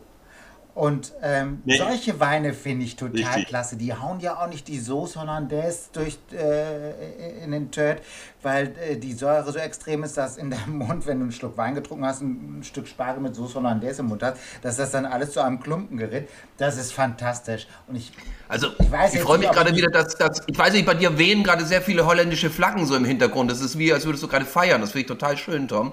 Harry, was sagst du denn zum Wein? Ich finde ihn angenehm zum Trinken, jetzt wo ich meinen Wein weggespült habe und meine Geschmacksknospe nur auf diesen Wein eingestellt habe. Ist butterweich. Total. Hat einen sehr runden Geschmack. Ganz am Ende kommt ein bisschen Säure durch, aber das ist wohl diese Traube verschuldet. Nicht so stark wie meinen. Also wie meine Wein. Der hat weniger Säure. Da hat der Tommy schon recht gehabt. Er ist auch fruchtig, aber ich kriege einen Geschmack nicht heraus, der liegt mir auf der Zunge und ich weiß nicht. Kenne ich ganz genau das Problem. Vielleicht kann da die Weinkaiserin, jetzt habe ich Weinkaiserin weiterhelfen, wenn du den Geschmack, was sagt die Weinkaiserin, was schmeckst du? Sowas wie alter Vorhang? Das wollen wir doch nicht sagen. Du wirst wieder degradiert. Also ich hatte tatsächlich beim Riechen hatte ich gedacht, das könnte ein Weißburgunder sein, weil ich hatte sowas Florales, nicht so viel Fruchtiges in der Nase, wobei meine Nase, ihr wisst ja, das heißt erstmal nichts. Beim Geschmack fand ich es dann tatsächlich wie Harry auch ein bisschen fruchtiger. Bei mir kommt die Säure ein bisschen stärker durch und wäre nicht mehr beim Weißburgunder dann. Aber was das für eine Traube ist, also vielleicht ist es ja auch eine Blend. Ja, das kann ich auch. Harry, was würdest du sagen? Rebsorte, hast du da? Das wäre vermessen, wenn ich das sagen würde, ob das jetzt ein Chardonnay ist oder... Nee, das glaube ich nicht. Nee, es ist kein Chardonnay. Soll ich mal die Hosen runterlassen? Ich glaube, das ist ein Deutsch. Entschuldigung? Jetzt kommt es auch runterlassen. Ihr dürft es auspacken. Nein, ihr dürft es auspacken und dürft. Nein, das ist kein Grauburgunder, das kann ich schon mal vorwegnehmen. Das wäre auch wirklich komisch. Okay, Grauburgunder, ja, da kann man eine Menge mitmachen, aber. Dürft ihr mal lesen, was draufsteht? Chasselas. Chasselas. Und da muss ich sagen, hat Tom absolut recht, das ist ein Gutedel im Grunde genommen. Gutedel hat unterschiedliche Namensbezeichnungen, darunter fällt auch Chasselas. Ja. Und normalerweise Chasselas kommt aus einer Gemeinde, Chasselas bei Masson, das liegt im Burgund. Das ist ungefähr der Ursprung des Namens dieser Rebsorte. Und Tom hat heute schon ganz richtig im Vorfeld, als wir uns unterhalten haben über Weine, erzählt, dass es ja diesen Gutedel-Rebsorte gibt, die ja vermeintlich verschrien ist, so nach dem Motto, sie ist schon vor 5000 Jahren in Ägypten an den Wänden schon abgebildet gewesen. Man hätte sie in den Pharaonengräbern im Tal der Könige abgebildet gesehen. Es wurde dann vor ein paar Jahren eine DNA-Bestimmung gemacht, da wurde dann rausgefunden, dass es das unbedingt nicht sein kann. Es könnte eher, entweder kommt es aus Frankreich, es kommt eher vielleicht aus Spanien oder eben aus der Schweiz. Hauptsächlich die Schweizer und jetzt wahrscheinlich auch deswegen ein bisschen im badischen Bereich rübergeschwappt, wird der Chasselas sozusagen angebaut. Und ich fand den Chasselas unheimlich reizvoll, weil ich habe den noch nie getrunken und ich dachte einfach, ich riskiere es. Ich möchte gerne wissen, wie schmeckt dieser Chasselas? Und habe natürlich die Weinbeschreibung auch durchgelesen. Und dieser Wein kommt vom Weingut Engler. Das ist beim Kaiserstuhl, das ist ungefähr, ich sage jetzt mal, nördlich vom Basel, zwischen Freiburg und Basel, so ein bisschen in der Mitte davon. Ja, ich weiß, wo der Kaiserstuhl liegt. Und weil da habe ich das schon. Und das ist mittlerweile ein Familienbetrieb, so aus dem Jahre 1892, da haben die Großeltern der Familie Engler das angefangen, einen Weinhang zu kaufen. Das wurde immer mehr ausgebaut und mittlerweile hat die Andrea Englers, die Tochter, dieses Weingut übernommen. Und man kann es, glaube ich, nicht oft genug betonen, weil Winzerinnen langsam zwar im Kommen sind, aber es immer noch eine große Männerdomäne ist. Und hier auch wieder eine Winzerin diesen Weinhandel betreibt. Und ich bin selber sehr, sehr, sehr positiv überrascht von diesem Wein. Spitze. Und die haben halt, wie gesagt, Gutedel, sie haben auch Auxerrois, sie haben eben, wie gesagt, diesen Chasselas.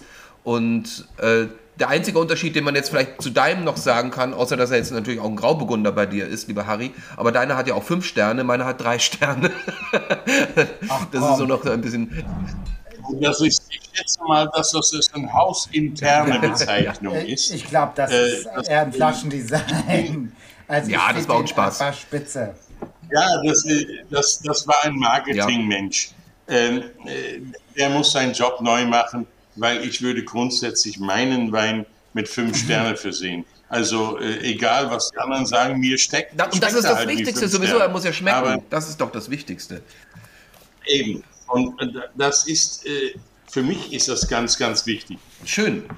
Ich gehe nicht nach großen Namen, weil ich habe Weine getrunken, die sind so abartig teuer.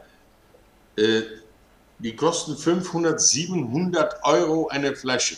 Ich sage gleich dazu, ich habe das nicht ausgegeben. Nicht für eine Flasche. Ich denke nicht dran. Also... Es gibt Weine, die sind ihr Geld wert. Es gibt Weine, wenn man sie vor 30 Jahren gekauft hat für 60 Euro, die haben jetzt einen Wert von 350 Euro, wenn man sie dann hat liegen lassen. Mhm. Ja? Und wenn man ein Buch geführt hat, welcher Wein ist das und kann ich diesen Wein lagern? Entsprechend habe ich die Atmosphäre in meinem Keller, dass diese Wein gelagert wird, habe ich all diese Voraussetzungen. Deswegen bin ich weg vom Namen. Und ich bekam mal eine Kiste Margot Grand Cru geschenkt, 6 Flaschen. In eine Kiste, in eine Holzkiste. Dann habe ich an einem Abend mal so eine Flasche aufgemacht und gesagt, ach, mach's mal auf. Der Name sagte mir schon was. Das ist ein bekanntes Weingut aus Frankreich.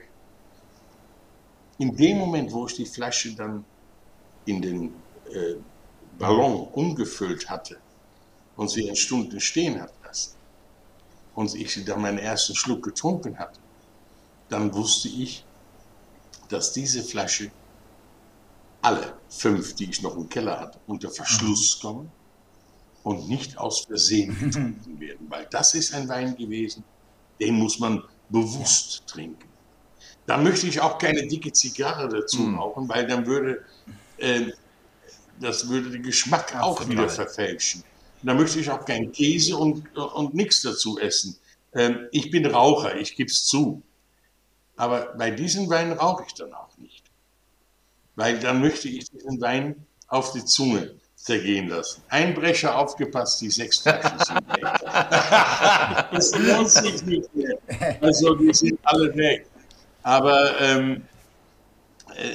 ich gehe nicht nach Namen. Friedrich Meissner, mein Kollege, der das Glücksrad moderiert hat, der ist Weingutbesitzer. Der hat in Südfrankreich ein Weingut gekauft, hat sich mit dem Besitzer geeinigt, dass sie weniger, aber dafür bessere Qualitäten produzieren. Da konnte sich der Mann mit einfinden. Und ich habe seinen Weinen im Keller, meine Herren.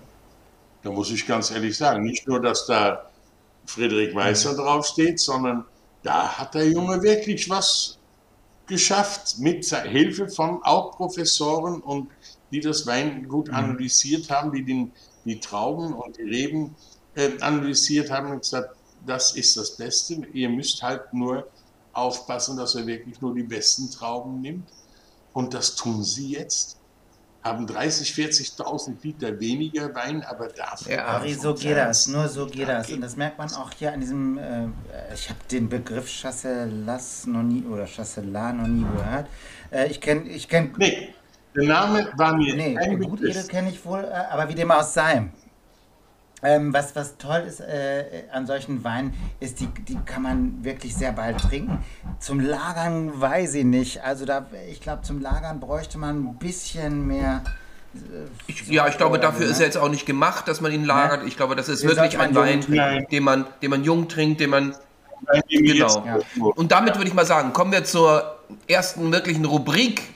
Und die da heißt Dites-moi. Dites-moi. J'aime parler du vin. Dites-moi. Du vin rouge. Dites-moi. Blanc. Dites-moi. Et rosé. Lieber Harry, das heißt, wir sind jetzt ein bisschen unter uns. Und du bist geboren, das darf ich, denke ich, ruhig sagen, 12. Mai 1949. Und das ist... Richtig. Sternzeichen Stier. Im chinesischen Horoskop liegt das im Jahr des Erdebüffels. Ich weiß nicht, ob du das wusstest. Nein. Ah, dann weißt du es jetzt. Ja, es war auch Vollmond an diesem Tage. Und was jetzt aber ein bisschen unterschiedlich ist. Normalerweise mache ich mir immer den Spaß und frage dann, weißt du, welcher Song praktisch in den deutschen oder niederländischen, in diesem Fall niederländischen Charts, an dem Tag... praktisch an Nummer 1 war. Das Problem ist, 1949 wurde das noch nicht so gelistet. Aber in dem Jahr 1949 gab es ein paar Nummer 1 Hits und ich lese dir jetzt von denen mal 3 vor und du sagst mir, welches würde dir am liebsten zusagen, welches an deinem Geburtstag hätte laufen sollen. Das eine ist, das kommt mir spanisch vor, von Johannes Hesters. Das andere, wer soll das bezahlen, von Jupp Schmitz. Ja. Oder Mr. Moneymaker von Helga Wille und die Nicolettes. Ich schätze mal, wer soll das bezahlen, kam zu der Zeit viel besser, weil ich war ein 7-Monats-Kind.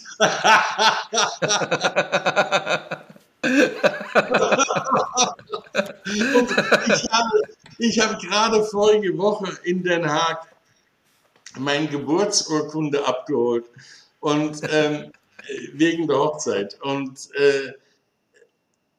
alles ab 1986 ist digitalisiert.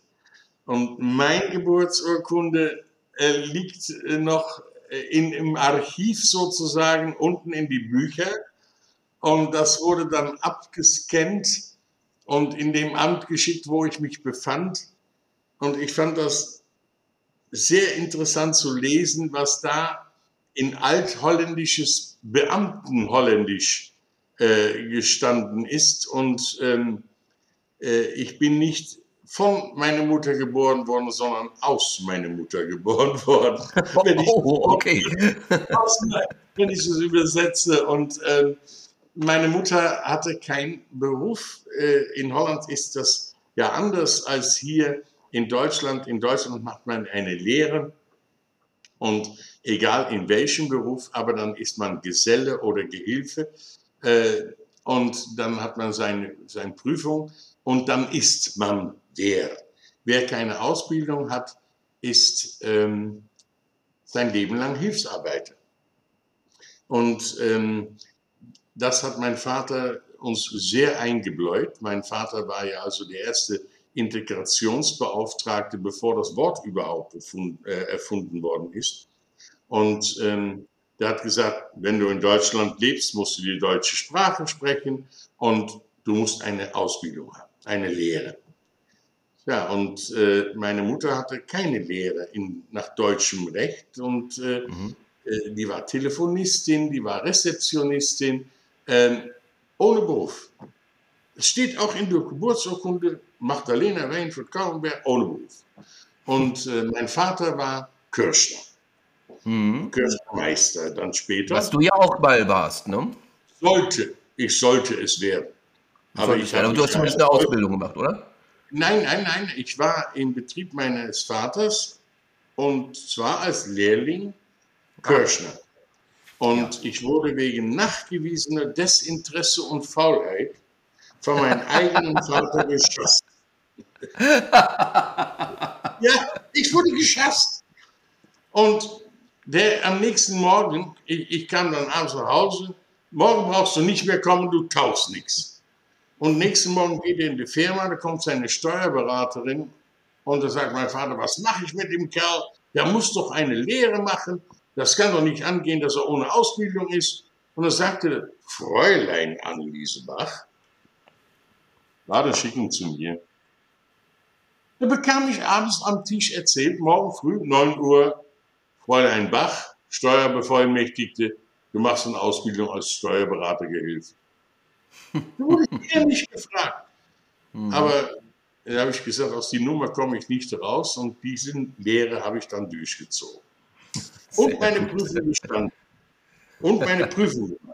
Ich bin also nach dem alten Bezeichnung Gehilfe im Wirtschafts- und steuerberatenden Beruf, das heißt jetzt ganz ordinär Steuerfachgehilfe. Sehr schön, sehr schön. Pass auf, ich mache mal Entweder-Oder-Fragen mit dir. Ja. Und dann noch ein paar Ich-habe-noch-nie-Fragen. Wir fangen mit Entweder-Oder an. Es ist ja, die EM steht ja vor der Tür. Und wie ist das beim Fußball? Stimmst du für Niederlande oder für Deutschland? Wenn sie nicht gegeneinander spielen, bin ich für beide. Also dann, wenn Deutschland spielt, bin ich immer für Deutschland. Ich wohne ja schon 55 Jahre hier. Ja eben, ja, deswegen frage ich ja wieder so das. Das zählt. Ich wohne schon länger in Deutschland als manche Deutsche. Und wenn Holland spielt, bin ich 100% für Holland. Wenn sie gegeneinander spielen, da bin ich für Holland. Guck mal, da geht es dir genauso wie mir. Ich bin ja eigentlich gebürtig Österreicher. Das heißt, da geht es mir nicht anders. Ja. Wahrscheinlich werden wir bei dieser EM möglicherweise im Finale aufeinandertreffen. Abwaschen oder nicht abwaschen? Wer kocht, wäscht nicht ab. Klassik oder Schlager? Und ich koche. Ich habe das vorhin schon rausgehört. Klassik oder Schlager? Ja, ich höre beides sehr gerne. Aber tagsüber dudelt bei mir sehr oft Schlager, ja.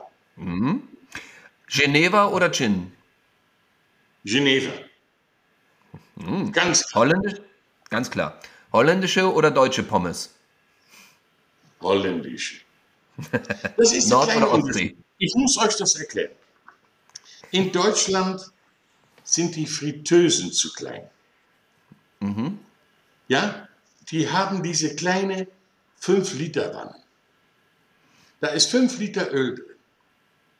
Darf ja nichts kosten. Wir sind ja hier, um Geld zu verdienen. Verstehen Sie? Ja? So, und da habe ich dann die Fritteuse auf 170 Grad und da kommen die vorgebackene Pommes rein. Die Temperatur sackt ab auf 140, kommt langsam wieder hoch auf 180. Inzwischen haben sie sich schön voll mit Öl gesogen und es fehlt die Knusprigkeit und alles. Die holländischen Fritteusen sind in der Regel entweder quadratisch, nicht rechteckig, sondern quadratisch, und da sind mindestens 12 Liter Öl drin. Wenn ich jetzt ein Schöpfer Pommes da reingehen, dann sinkt die Temperatur nicht auf 140, sondern auf 170. In dem Moment, wo ich das beobachte, dass die Temperatur wieder nach oben geht, dann schöpfe ich die raus und tue sie in die Fritteuse nebenan, auch mit 12 Liter, auch mit 180 Grad und tue sie da wieder rein. Und da geht die Temperatur gar nicht mehr runter. So, und dann werden die Chips richtig frisch und knackig. Dann sind sie innen die weiche Kartoffel und außen haben sie diese wunderbare Kruste. Und dazu hast du schon mal für Pommes Werbung gemacht? Noch nicht. Aber gerade hast du es. Also das muss ich dir wirklich lassen. Das ist wirklich exzellent, exzellent. Ich kann mir sogar vorstellen, dass du in deinem Wohnmobil eine eigene Fritteuse hast. Also, nein. Nein. Aber dann solltest du mal drüber nachdenken. Nächste Frage. Nord- oder Ostsee?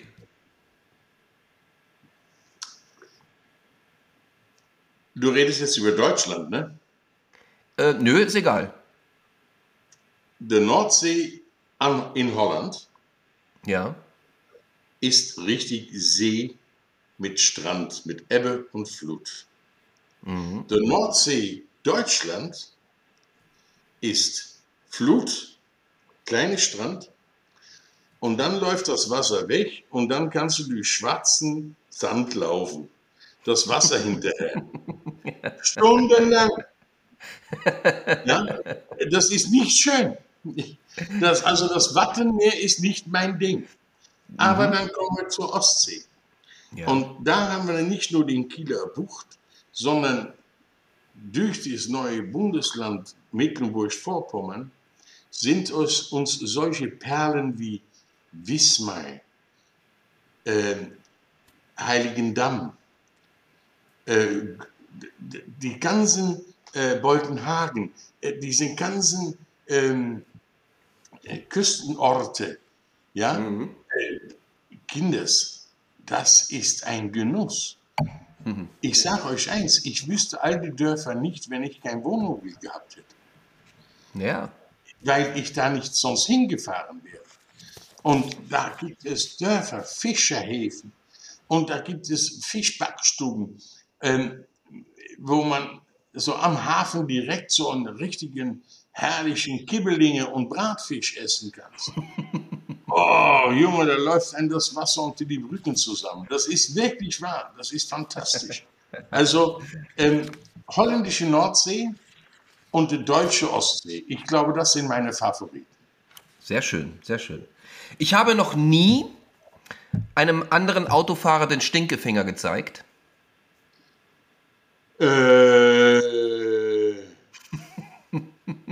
Ja. Ist das strafbar? Gut, wir gehen zur nächsten Frage über. Ich habe noch nie in einem Kinofilm geschlafen. Im Kino nicht, aber zu Hause bin ich regelmäßig vorm Fernsehen eingeschlafen. Ich habe noch nie einen Brief eingeworfen und versucht, ihn wiederzubekommen. Stimmt. Ich habe noch nie einen Brief eingeworfen, den ich nicht abschicken wollte. Nee. Mhm. Und ich habe noch nie etwas nur aus Höflichkeit gegessen, obwohl es in Wahrheit fürchterlich schmeckte. Ich rede mich dann drauf, oder darf ich leider nicht essen, ich bin Diabetiker. Ja.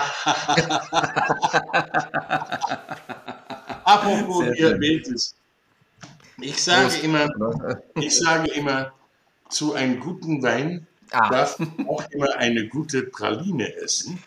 Ja, du darfst uns gerne was voressen. Ja, das ist natürlich der Pech, dass ich das nicht vorher gewusst habe, dass der Graf von Lauenstein mir heute wirklich diesen wunderbaren Pralinen zugeschickt hat. Und das sind wirklich zartbitter Auslese, handgefettete Trüffeln und Pralinen. Also ich muss ganz ehrlich sagen, ein Genuss, die allein schon anzuschauen. Einmal probiert, schon verführt. Also das ist, ich zeige euch mal kurz das Prospekt. So, dann wisst ihr ungefähr, was das sieht aber super aus. Mein Gott, das sieht richtig gut aus, ja, ja. Also zum Glück können unsere Hörer das jetzt nicht sehen, weil dann würden sie alle nach der Schokolade greifen. Und nicht riechen. Also meine Damen und Herren, liebe Zuhörerinnen und Zuhörer, es ist ein Genuss, wenn ich das sage. Man könnte ja wirklich glauben, dass Lauenstein unser Sponsor ist, was de facto nicht der Fall ist, aber was nicht ist, kann auch werden. Ich würde sagen, wir probieren doch mal den nächsten Wein. Was haltet ihr davon, Jungs? Seid ihr dabei? Ich habe eine Frage. Ist dieser Wein von Frau Engels nicht zu kurz gekommen?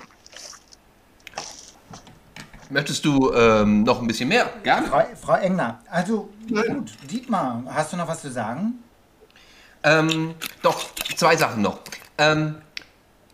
Harry, du bist ja nun wirklich schon sehr lang in diesem Geschäft auch drin und du hast viel erlebt. Ja.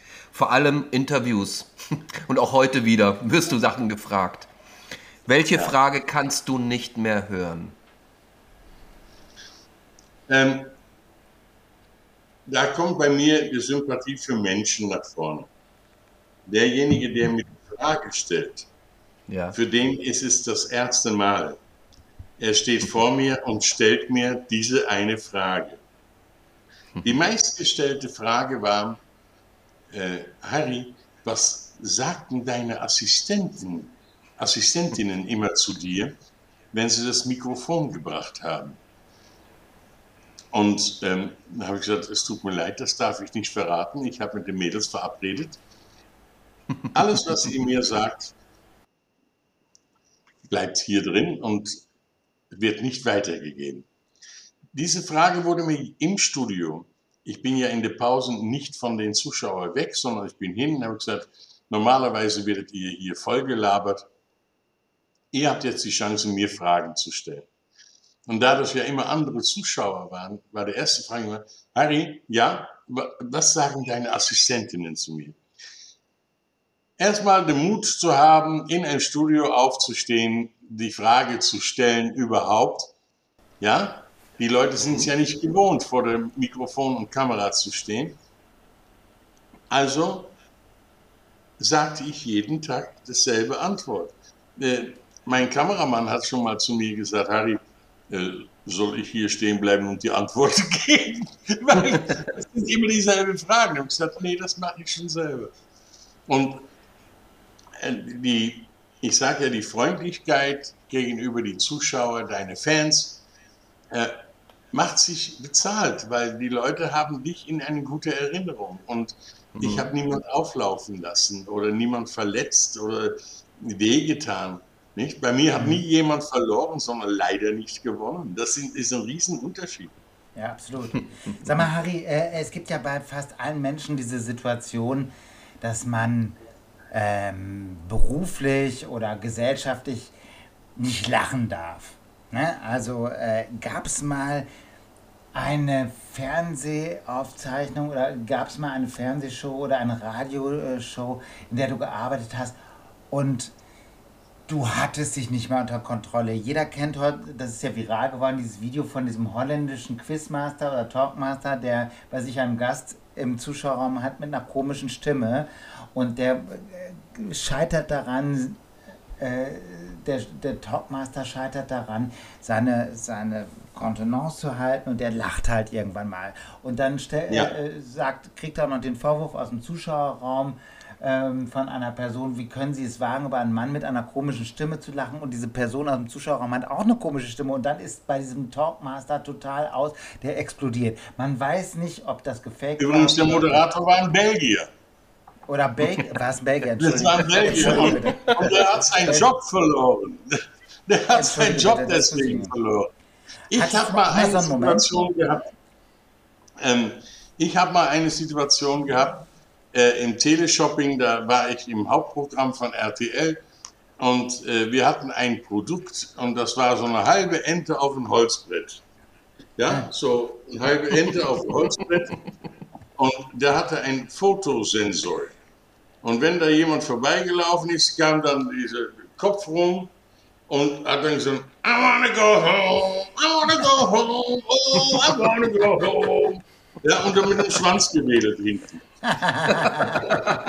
Es gab eine ähnliche Geschichte mit einem Fisch. Ja. Da wissen wir sogar, dass die Queen Elizabeth, die hat sich so köstlich über das Ding amüsiert, das Ding hängt im Buckingham Palace. Ja, dieser Wackelfisch, der so aussieht wie eine Jagdtrophäe, und wo der Fischschwanz so wackelt. Alles und das richtig, so ein halber Fisch, also der Fisch von oben gesehen, oben durchgeschnitten und auf ein Holzbrett gepackt. Ja. So, und jetzt wollte ich die Geschichte von der Queen erzählen, und ich wollte das machen, und jedes Mal habe ich gesagt, und in dem Moment, wo ich dann meine Hand bewegt habe, fing er wieder das Singen. Und ich musste irgendwann lachen, weil ich gesagt, ey, das Ding fängt wieder und fing, ah, wanna go home. Und ich habe dann einen Lachkrampf gekriegt. Ich war nicht mehr in der Lage, überhaupt was zu sagen, weil jedes Mal wieder, wenn ich was sagen wollte, fing der Viech wieder an zu singen, bis dann jemand in mein Öhrchen geschrien hat, hör auf, wir haben 60.000 Stück verkauft und wir haben nur 5.000. Ja? Und das innerhalb von 3 Minuten, ja, 6 mal 68 Mark. Was war das? Wie viel ist das? 6.000 mal 68. 408.000. 408.000. Umsatz in 3 Minuten in heftiges Gelächter, ohne einen Satz gesagt zu haben. Wahnsinn. Das muss man einem mal nachmachen. Wahnsinn. Und das hängt bei der Queen im Buckingham Palast. Ja, ich hatte es als Ente und sie hat es als Fisch. Ah, ja. Über ihr Bett wahrscheinlich. Wahrscheinlich. Apropos Buckingham Palace. Manchmal gibt es ja so Personen in Deutschland, die so voller Neid auf England, Belgien und auch auf die Niederlande gucken, weil die so ein Königshaus haben. Also bist du Royalist, würdest du sagen? Du bist, Hast du die mal getroffen? Hast du mal das niederländische Königshaus getroffen? Ich habe damals meine Königin Beatrix getroffen. Ich habe natürlich Königin Juliana mit Prinz Bernhard in die goldene Kutsche vorbeifahren sehen. Wenn Prinsjesdag war, da war ich mit meinen Eltern an der Straßenrand gestanden. Ich habe gesehen, wie ihre Großmutter in der schwarze Kutsche vorbeigefahren ist, wie sie in Delft beerdigt worden ist. Mhm. Und ich hatte die große Ehre, von unserer Botschaft in Berlin eingeladen worden zu sein, zum letzten Staatsbesuch von Beatrix an die Bundesrepublik Deutschland. Und da hatte ich dann auch Gelegenheit, Willem-Alexander und Maxima zu treffen und denen die Hand zu schütteln. Das war ein für mich sehr erhebenden Moment. Und du überlegst dir, du bist Moderator, du bist redegewandt, du bist bereit, alles zu sagen, was zu sagen werden muss, und dann stehst du 5 Minuten vorher, 4 Minuten, 3 Minuten vorher in der Reihe im Defilé, und dann heißt es einem, was sag ich meine Königin, wenn ich vor ihr stehe? Und ich erinnerte mich noch, dass ich meine Mutter gesagt habe, Mama, morgen bin ich in Berlin und treffe die Königin und ich darf ihr die Hand schütteln.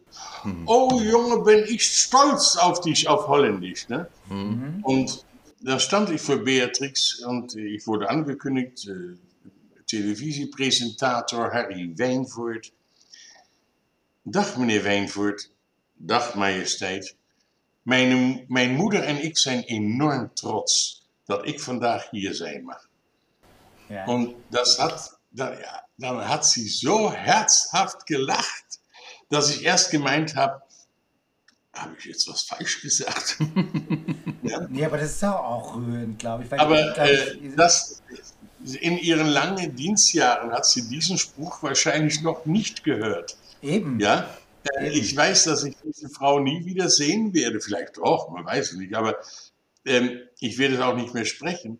Aber dann kam ich dann die 2 Meter weiter zu Willem-Alexander und sagte, was haben Sie meine Mutter gesagt, dass sie so gelacht hat? Ich kenne meine Mutter. Ich habe gesagt, dass meine Mutter und ich stolz sind, dass ich heute ihr die Hand schütteln darf. Ich sagte, ey, das ist geil.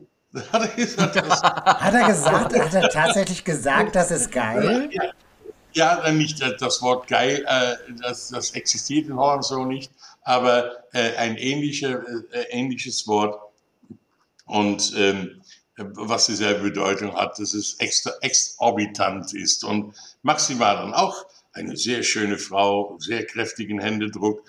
Und 10 Minuten später, wie das Defilé vorbei war, sagte ich zu einem Konsulatsbeamten, sag mal, wo kann ich hier eine Zigarette rauchen? Sagte, hier auf dem Balkon. Und dann sagte Willem-Alexander, meneer Wijnvoord, ich komme mit. Dann haben wir draußen beide eine Zigarette geholt. Da stand. Das ist ja klasse. Also, die sind richtig volksnah, ne? Also, sie sind richtig volksnah. Und 1,5 Jahre später war ich für die ARD als Königshausexperte bei der Intronisation, beim Einweihungszeremonie in Amsterdam und ich laufe abends zu der Dam hin und da lief Pall vor mir, der Alexander mit Maxima und sind den Weg abgegangen in die Richtung dieser Kirche. Und ich sage, na von Majestät! Und sagte, Berlin? Berlin! Also der wusste, mich noch unterzuordnen.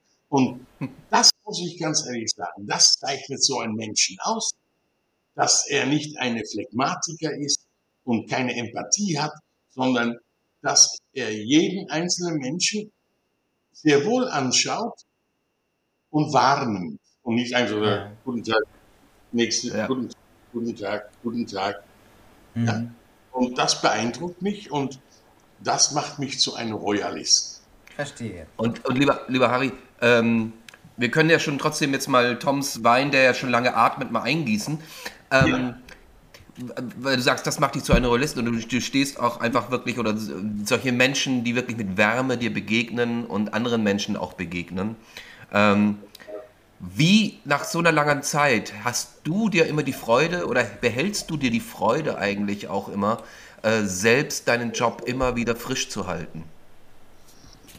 Ja, das ist die Interesse an den Menschen. Das ist für mich eine ganz wichtige Geschichte. In meinem Leben spielt meine Familie eine sehr, sehr große Rolle. Family first, das ist das Wichtigste. Die Eltern und die Geschwister. Das ist eine Einheit und da passt nichts dazwischen.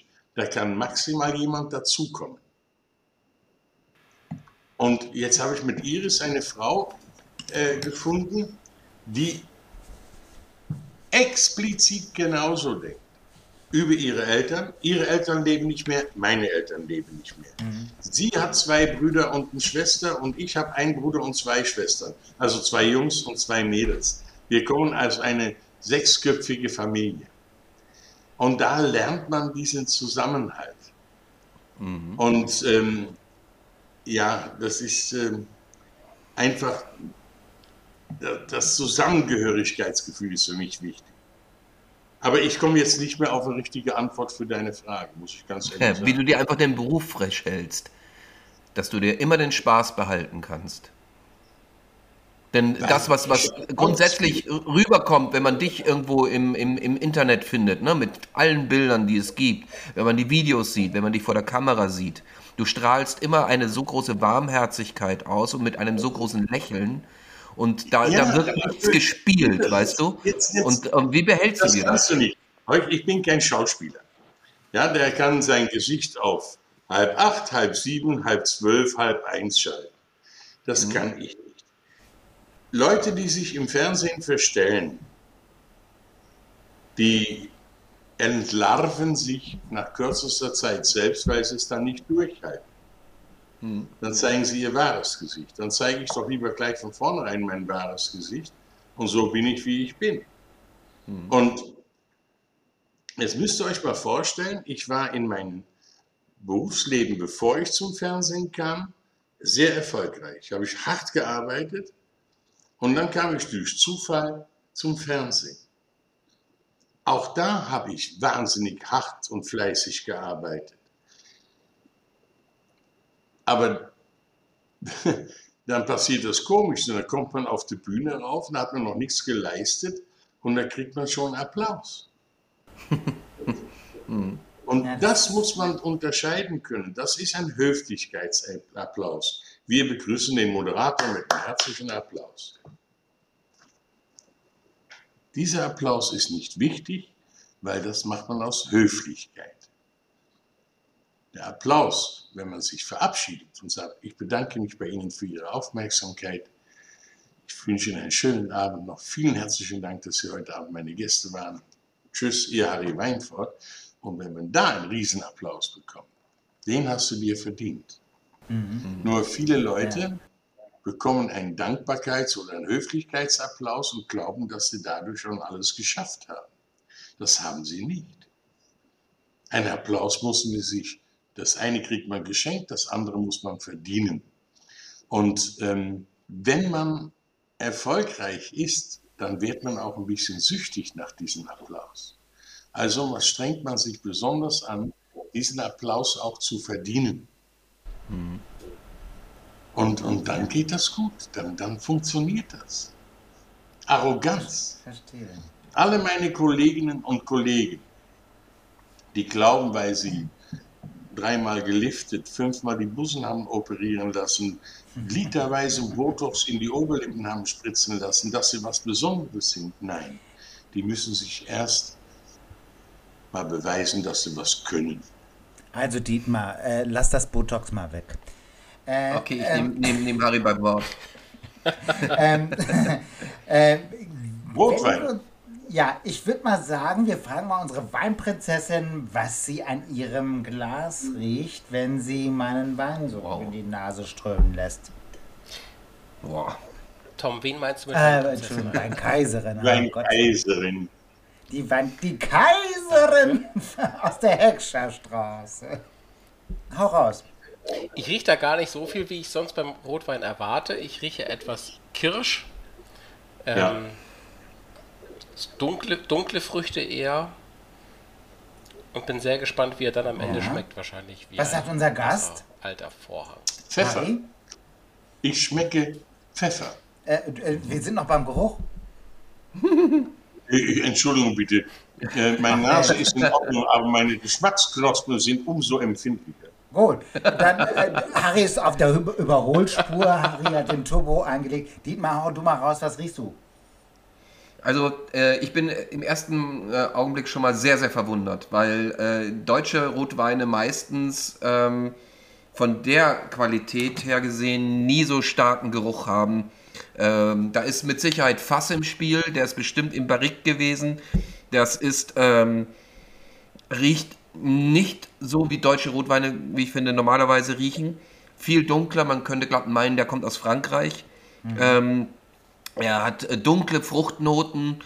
Das Pfeffrige könnte ich mir sogar auch schon rausriechen, was Harry gemeint hat. Es ist so, dass ich seit 2016 tatsächlich im badischen Bereich erstmalig sogar andere Rebsorten angebaut werden dürfen. Darunter fällt zum Beispiel auch Tempranillo, was man in Deutschland eigentlich selten hat. Das ist es jetzt nicht, aber es ist auch kein Regent. Ich glaube, dass man hier eher den Gutedel erwischen würde. Ich weiß es nicht, aber er tut mich an einen barrik ausgebauten Gutedel erinnern, aber ich weiß es nicht. Ja. Also wie gesagt, Tempranillo, wie gesagt, ist neu, Lagrein darf in Baden jetzt mittlerweile angebaut werden, ebenso wie Frühburgunder und Zweigelt, soweit ich jetzt auch noch weiß. Ja. Ich glaube aber, und das ist etwas, was ich ja schon bei Hendrik Thoma immer schon gesagt habe und auch als wir bei ihm zu Gegenbesuch waren, ich auch rausgefunden habe. Ich bin nach wie vor, weil ich immer noch so einen Geruch drin habe, den ich rausrieche. Ich glaube, das ist mehr oder weniger ein Pinot Noir beziehungsweise ein Spätburgunder. Ja, Dietmar, auf jeden Fall im Fass, im Barrique ausgebaut. Dietmar, ohne Punkte. Also ich will euch nur zeigen, dass der Knoten noch original verschlossen ist. Ja. Also, hoppala, nicht randalieren da, Jungs. Dietmar, das hast du wirklich sehr, sehr schön gesagt. Das ist tatsächlich einer. Das ist ein Pinot Noir. Weil, ehrlich? Ja, man merkt das auch an dieser Frucht. Und ich finde, das, was ihr als Pfeffer beschreibt, würde ich einen Gang runterschreiben als Tabaknoten. Wir haben es hier nämlich mit einem Spätburgunder von der Lösswand von 2018 von niemand Geringerem als Arndt Köbelin zu tun. Aber ich hau mal erstmal unseren Trinkspruch raus, damit wir den auch in die Tide kriegen. Ich habe mir folgenden Trinkspruch überlegt. In Weinen aus Baden könnte ich baden, doch ich möchte nicht nach ihnen stinken, drum sollten wir ihnen besser trinken. Danke, Harry, dass du unser Gast bist und zum Wohle. Sehr zum Wohle, Prost. Sehr zum Wohle, Prost. Arndt Köbelin, der ist so in etwa meine Generation, Jahrgang 1970. Das ist der Winzer dieses Weines. Der war als kleiner Steppke schon, also als kleiner Junge schon, so fasziniert und immer dabei im elterlichen Betrieb bei der Weinlese. Und das sieht man auch auf seiner Homepage, da gibt es so altes Fotomaterial. Seine Großeltern haben angefangen, vor dem Krieg schon Weine für Winzergenossenschaften so als Grundsekt anzubauen. Der Vater hat es in den, ich glaube 1957 sowas, das Weingut übernommen und da hat irgendwann mal auch der Arndt dann mitgeholfen. Mittlerweile ist das ein sehr moderner Betrieb. Die arbeiten biozertifiziert, also nach Biomaßstäben. Die hauen den Maischekuchen nicht einfach weg, die hauen den auf den Acker, weil da stecken noch sehr viele Nährstoffe drin, nachdem da alles rausgezogen ist, was da rauszuziehen ist. Und die haben eine irrsinnige Vielfalt, die machen auch Schnäpse und die haben einen richtig coolen Weinkeller. Also das Unternehmen ist eben an der Lösswand. Da kommt man durch so kleine Wege dahin. Und das Gebäude, was sie da haben, um Weine als Probierstube oder zum Einlagern zu präsentieren, das ist wunderbar. Das ist wirklich, das gefällt jedem Hamburger. Das ist so ein ganz schnittiges, aufs Wesentliche reduzierte Gebäude mit einer Dachterrasse, wo man dann da draufstehen kann und über das ganze, über die ganze Landschaft gucken kann. Und das ist nämlich ein Wein vom Kaiserstuhl. Und das ist eine ganz besondere Gegend. Also das war mal ein Vulkan vor Jahrmillionen und dann, nachdem die Eiszeit vorbei war und da noch nichts wuchs, blies der Wind den ganzen, das ganze Erdreich, das Umland, teilweise auch vom Rhein rüber und es hat sich Löss gebildet. Das ist also so eine Art lehmige, steinige, tonige Atmosphäre, die so eine Schicht, die sich über dieses Vulkangestein gelegt hat. Und somit hat dieser Boden nicht nur eine gewisse Nährstoffreichheit durch die Mineralien und so weiter. Nein, Löss hat auch diese Fähigkeit, diese wunderbare Fähigkeit, Wasser gut zu speichern. Und das tut Pinots einfach wahnsinnig gut. Also diese Regulierung aus Feuchtigkeit und Temperatur, und das ist da sehr wichtig, weil es da eben sehr viel Sonne gibt. Und die Weinberge sind halt nicht besonders hoch, die liegen 200 bis 350 Meter bei dem Meeresspiegel, aber diese Böden ermöglichen einfach dem Winzer auch ältere Rebstöcke anzubauen. Die sind dann um die 45 bis 50 Jahre alt und das schmeckt man auch. Da ist nicht viel Manipulation im Wege, natürlich ist da mal Barrique im Spiel oder sowas, aber solche eleganten fruchtigen und saftigen Pinots, die finde ich so toll. Und da meint man fast, man wäre im Burgund. Das ist ja nicht weit. Aber war das schon der Wein? Nein, das war einfach meine Lobeshymne auf diesen Wein. Ich finde den einfach super, weil der passt wunderbar zu Flammkuchen mit Steinpilzen und Skamorza. Ich unterbreche ungern, weil du, es ist wirklich so, was du alles immer drüber berichtest, ist so schön und so toll. Und ich muss dir jetzt auch mal eine Lobeshymne geben, ja, weil ich darum hake ich ein, ja. Für einen deutschen Rotwein finde ich den wirklich, ich meine, es gibt viele deutsche gute Großweine, aber der ist wirklich großartig. Ja. Im Geschmack finde ich ihn tatsächlich gar nicht so schwer, wie er im Geruch teilweise rüberkommt. Ja. Und ich sage dir mal, ich habe schon unheimlich tolle Spätburgunder aus dem Bereich der Nahe schon so getrunken. Und ich muss sagen, das ist der erste richtig top badische Rotwein, den ich jetzt hier trinke. Ja, und du merkst auch so eine Samtigkeit, die nicht zu viel ist. Das ist nicht so, dass dir der ganze Mund austrocknet. Du hast einen Rotwein, wo du dann denkst, du drehst ab. Und dieser Wein passt wunderbar, wie ich schon sagte, zu Flammkuchen mit Steinpilzen und so einem geräucherten Mozzarella, ein bisschen Trüffelöl oder einfach einer Brotzeitplatte oder Romadur-Käse oder sowas. Aber solche Weine trinke ich am liebsten, wenn ein richtiges Hamburger Schiedwetter ist. Ne? Wenn es so richtig ordentlich grau und diesig ist, man nicht vor die Tür gehen will, dann kriegt man nämlich die ganze Sonne von diesem verdammten Kaiserstuhl plötzlich in die Seele rein. Und insofern, das ist ein richtig toller Stimmungsaufheller, finde ich. Hast du schon mal Werbung für Rotwein gemacht?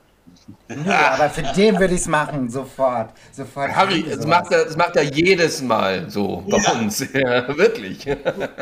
Ich muss mal kurz was zum Aufwissen holen. Er hat in vielem so recht. Dieser Wein bietet einem wirklich was an. Er hat einen für mich kräftigen Geruch, kräftiger als der Geschmack. Und das ist... das zeichnet ein Wein ja aus, dass er seinen Geruch abgibt und dass der Geschmack erst sich im Mund entfaltet.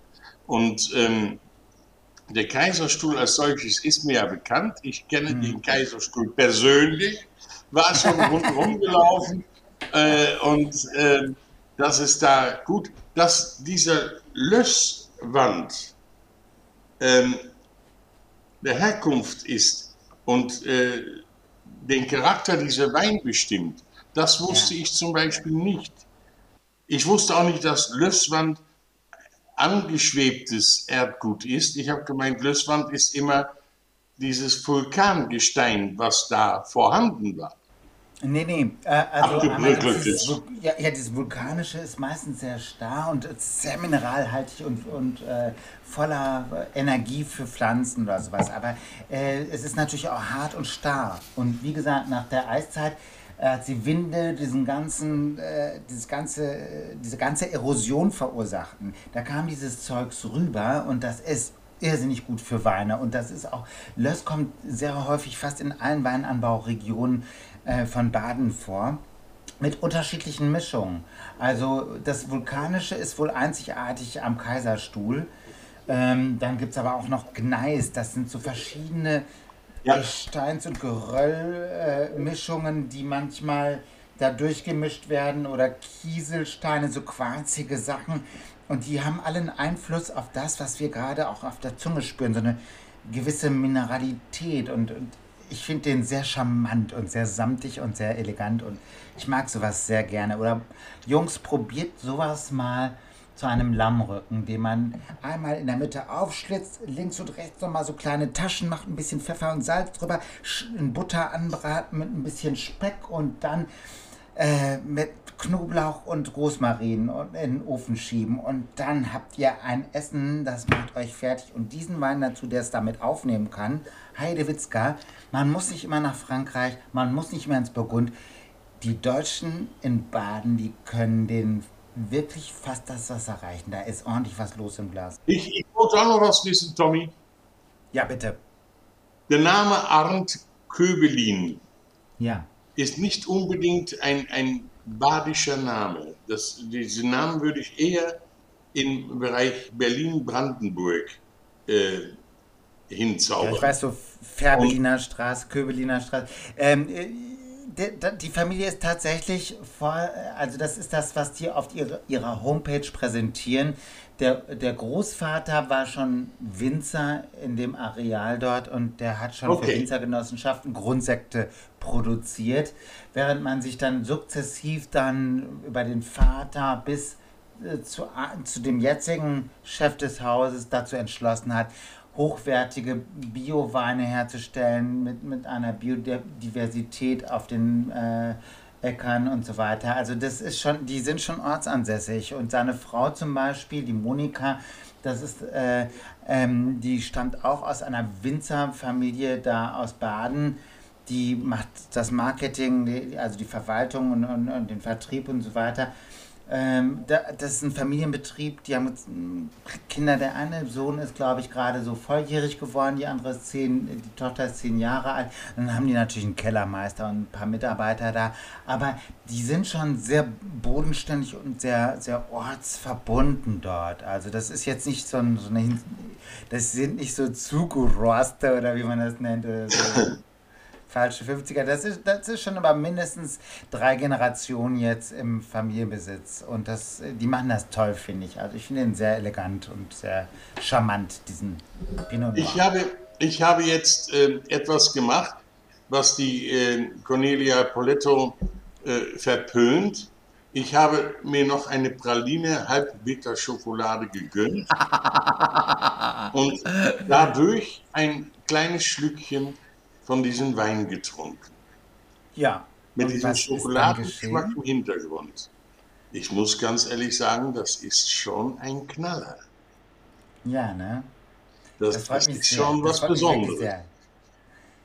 Das freut mich wirklich sehr. Und wir sind schon bei unserer dritten und letzten Rubrik oder vorletzten Rubrik, die da heißt Tombola.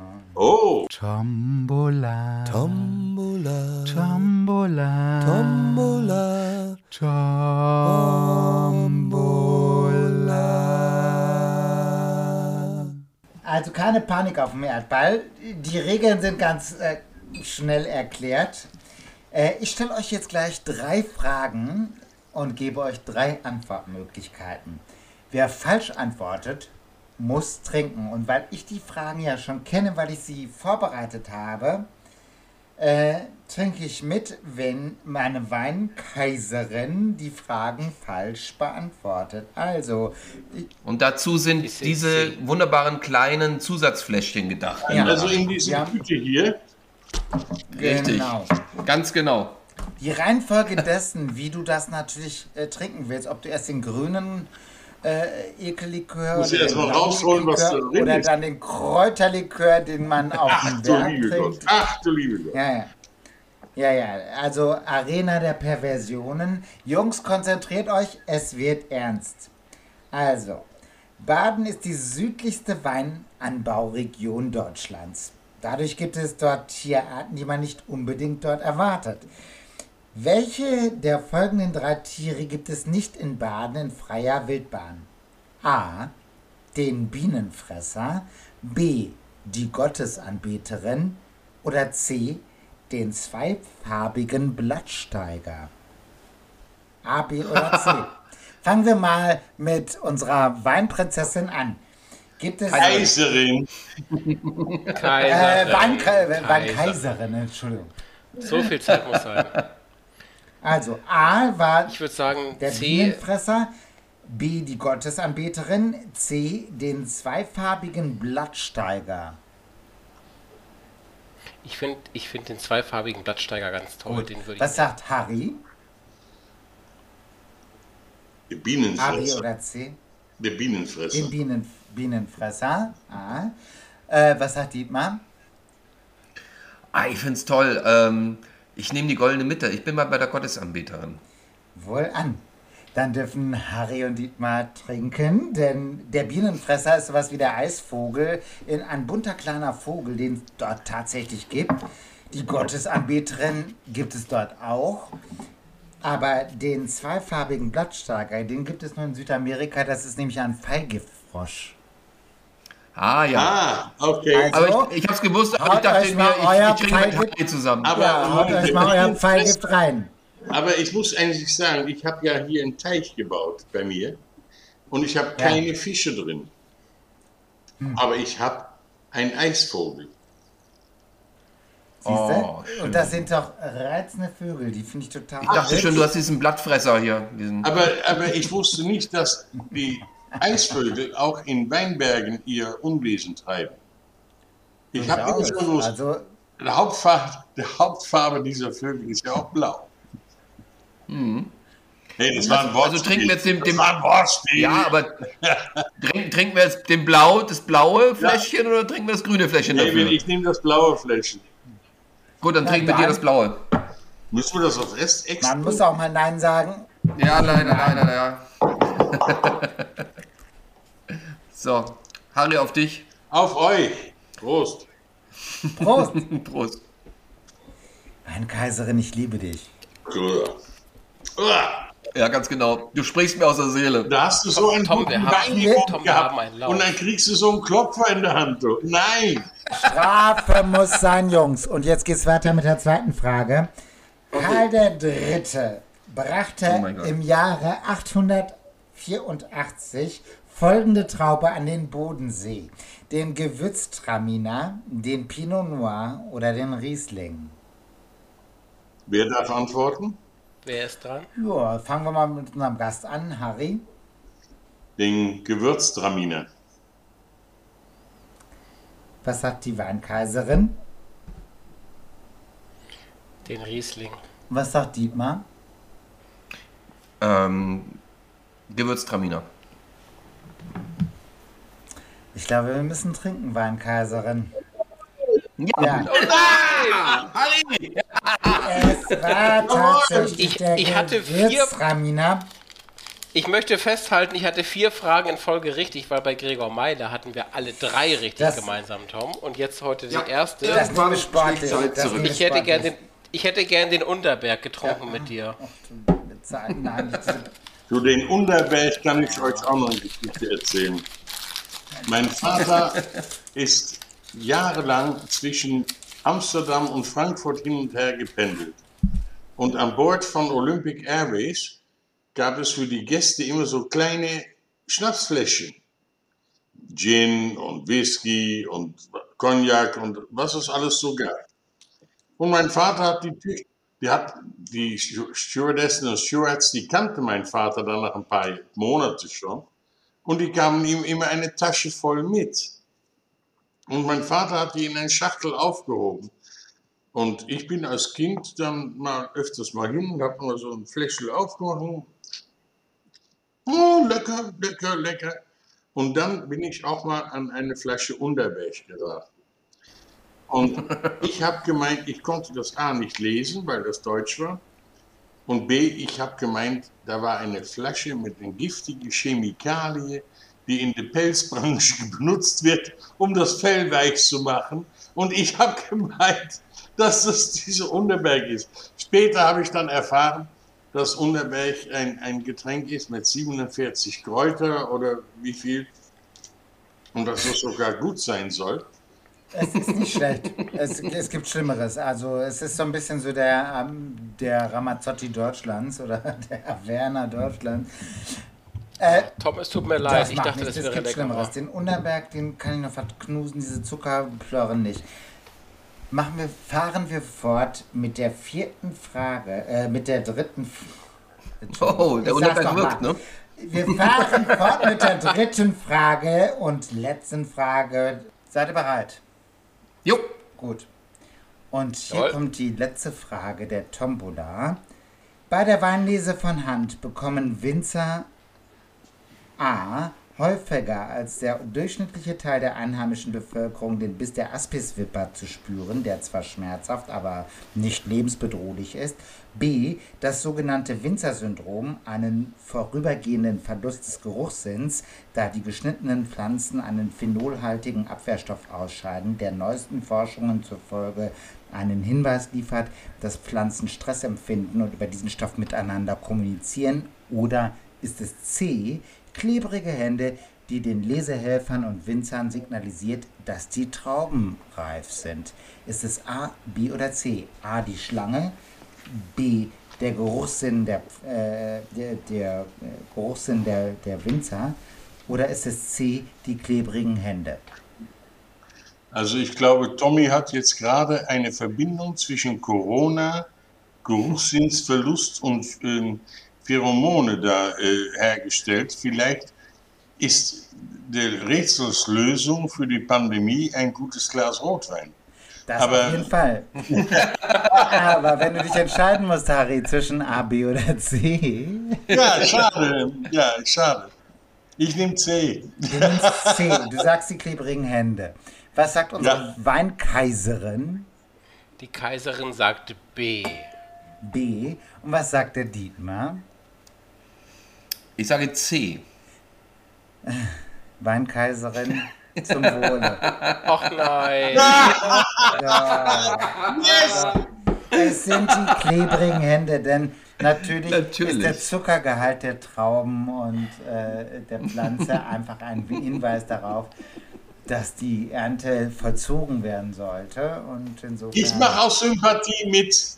Harry, du musst ja auch mitmachen. Ah, du bist ja süß. Prost, Harry. Harry, ja gut, okay, komm, danke. Prost, Tommy, Prost, Dietmar, Prost, Thomas. Ja. Prost. Ich mir jetzt Klopfer Apfel, ich kotze davon. Ja. Das ist ja schlimm. Und dann sind wir auch schon... Was tun wir unsere Kinder an?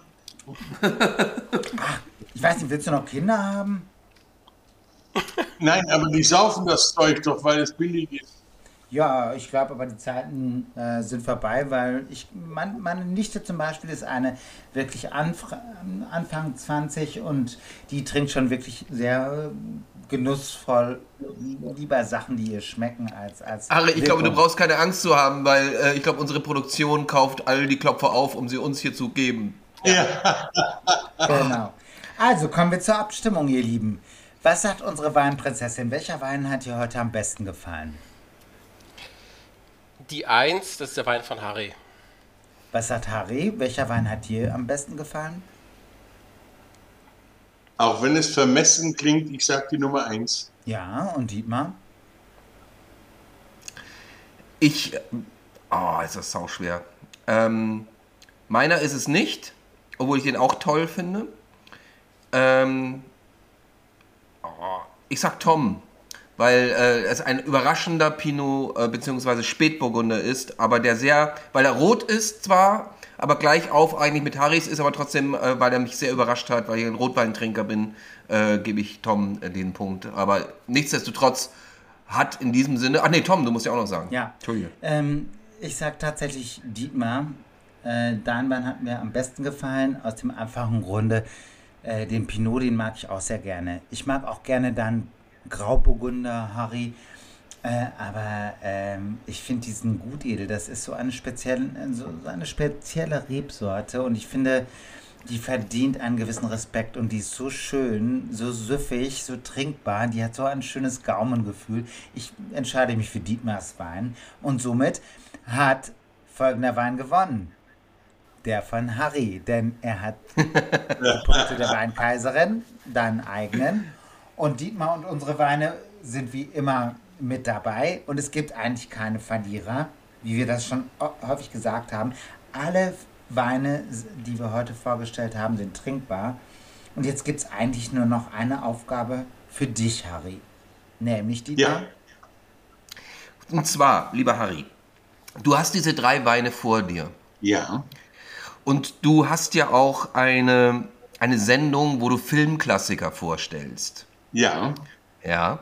Jetzt stell dir einfach vor, welche Weine würdest du welchen Filmklassiker zuordnen?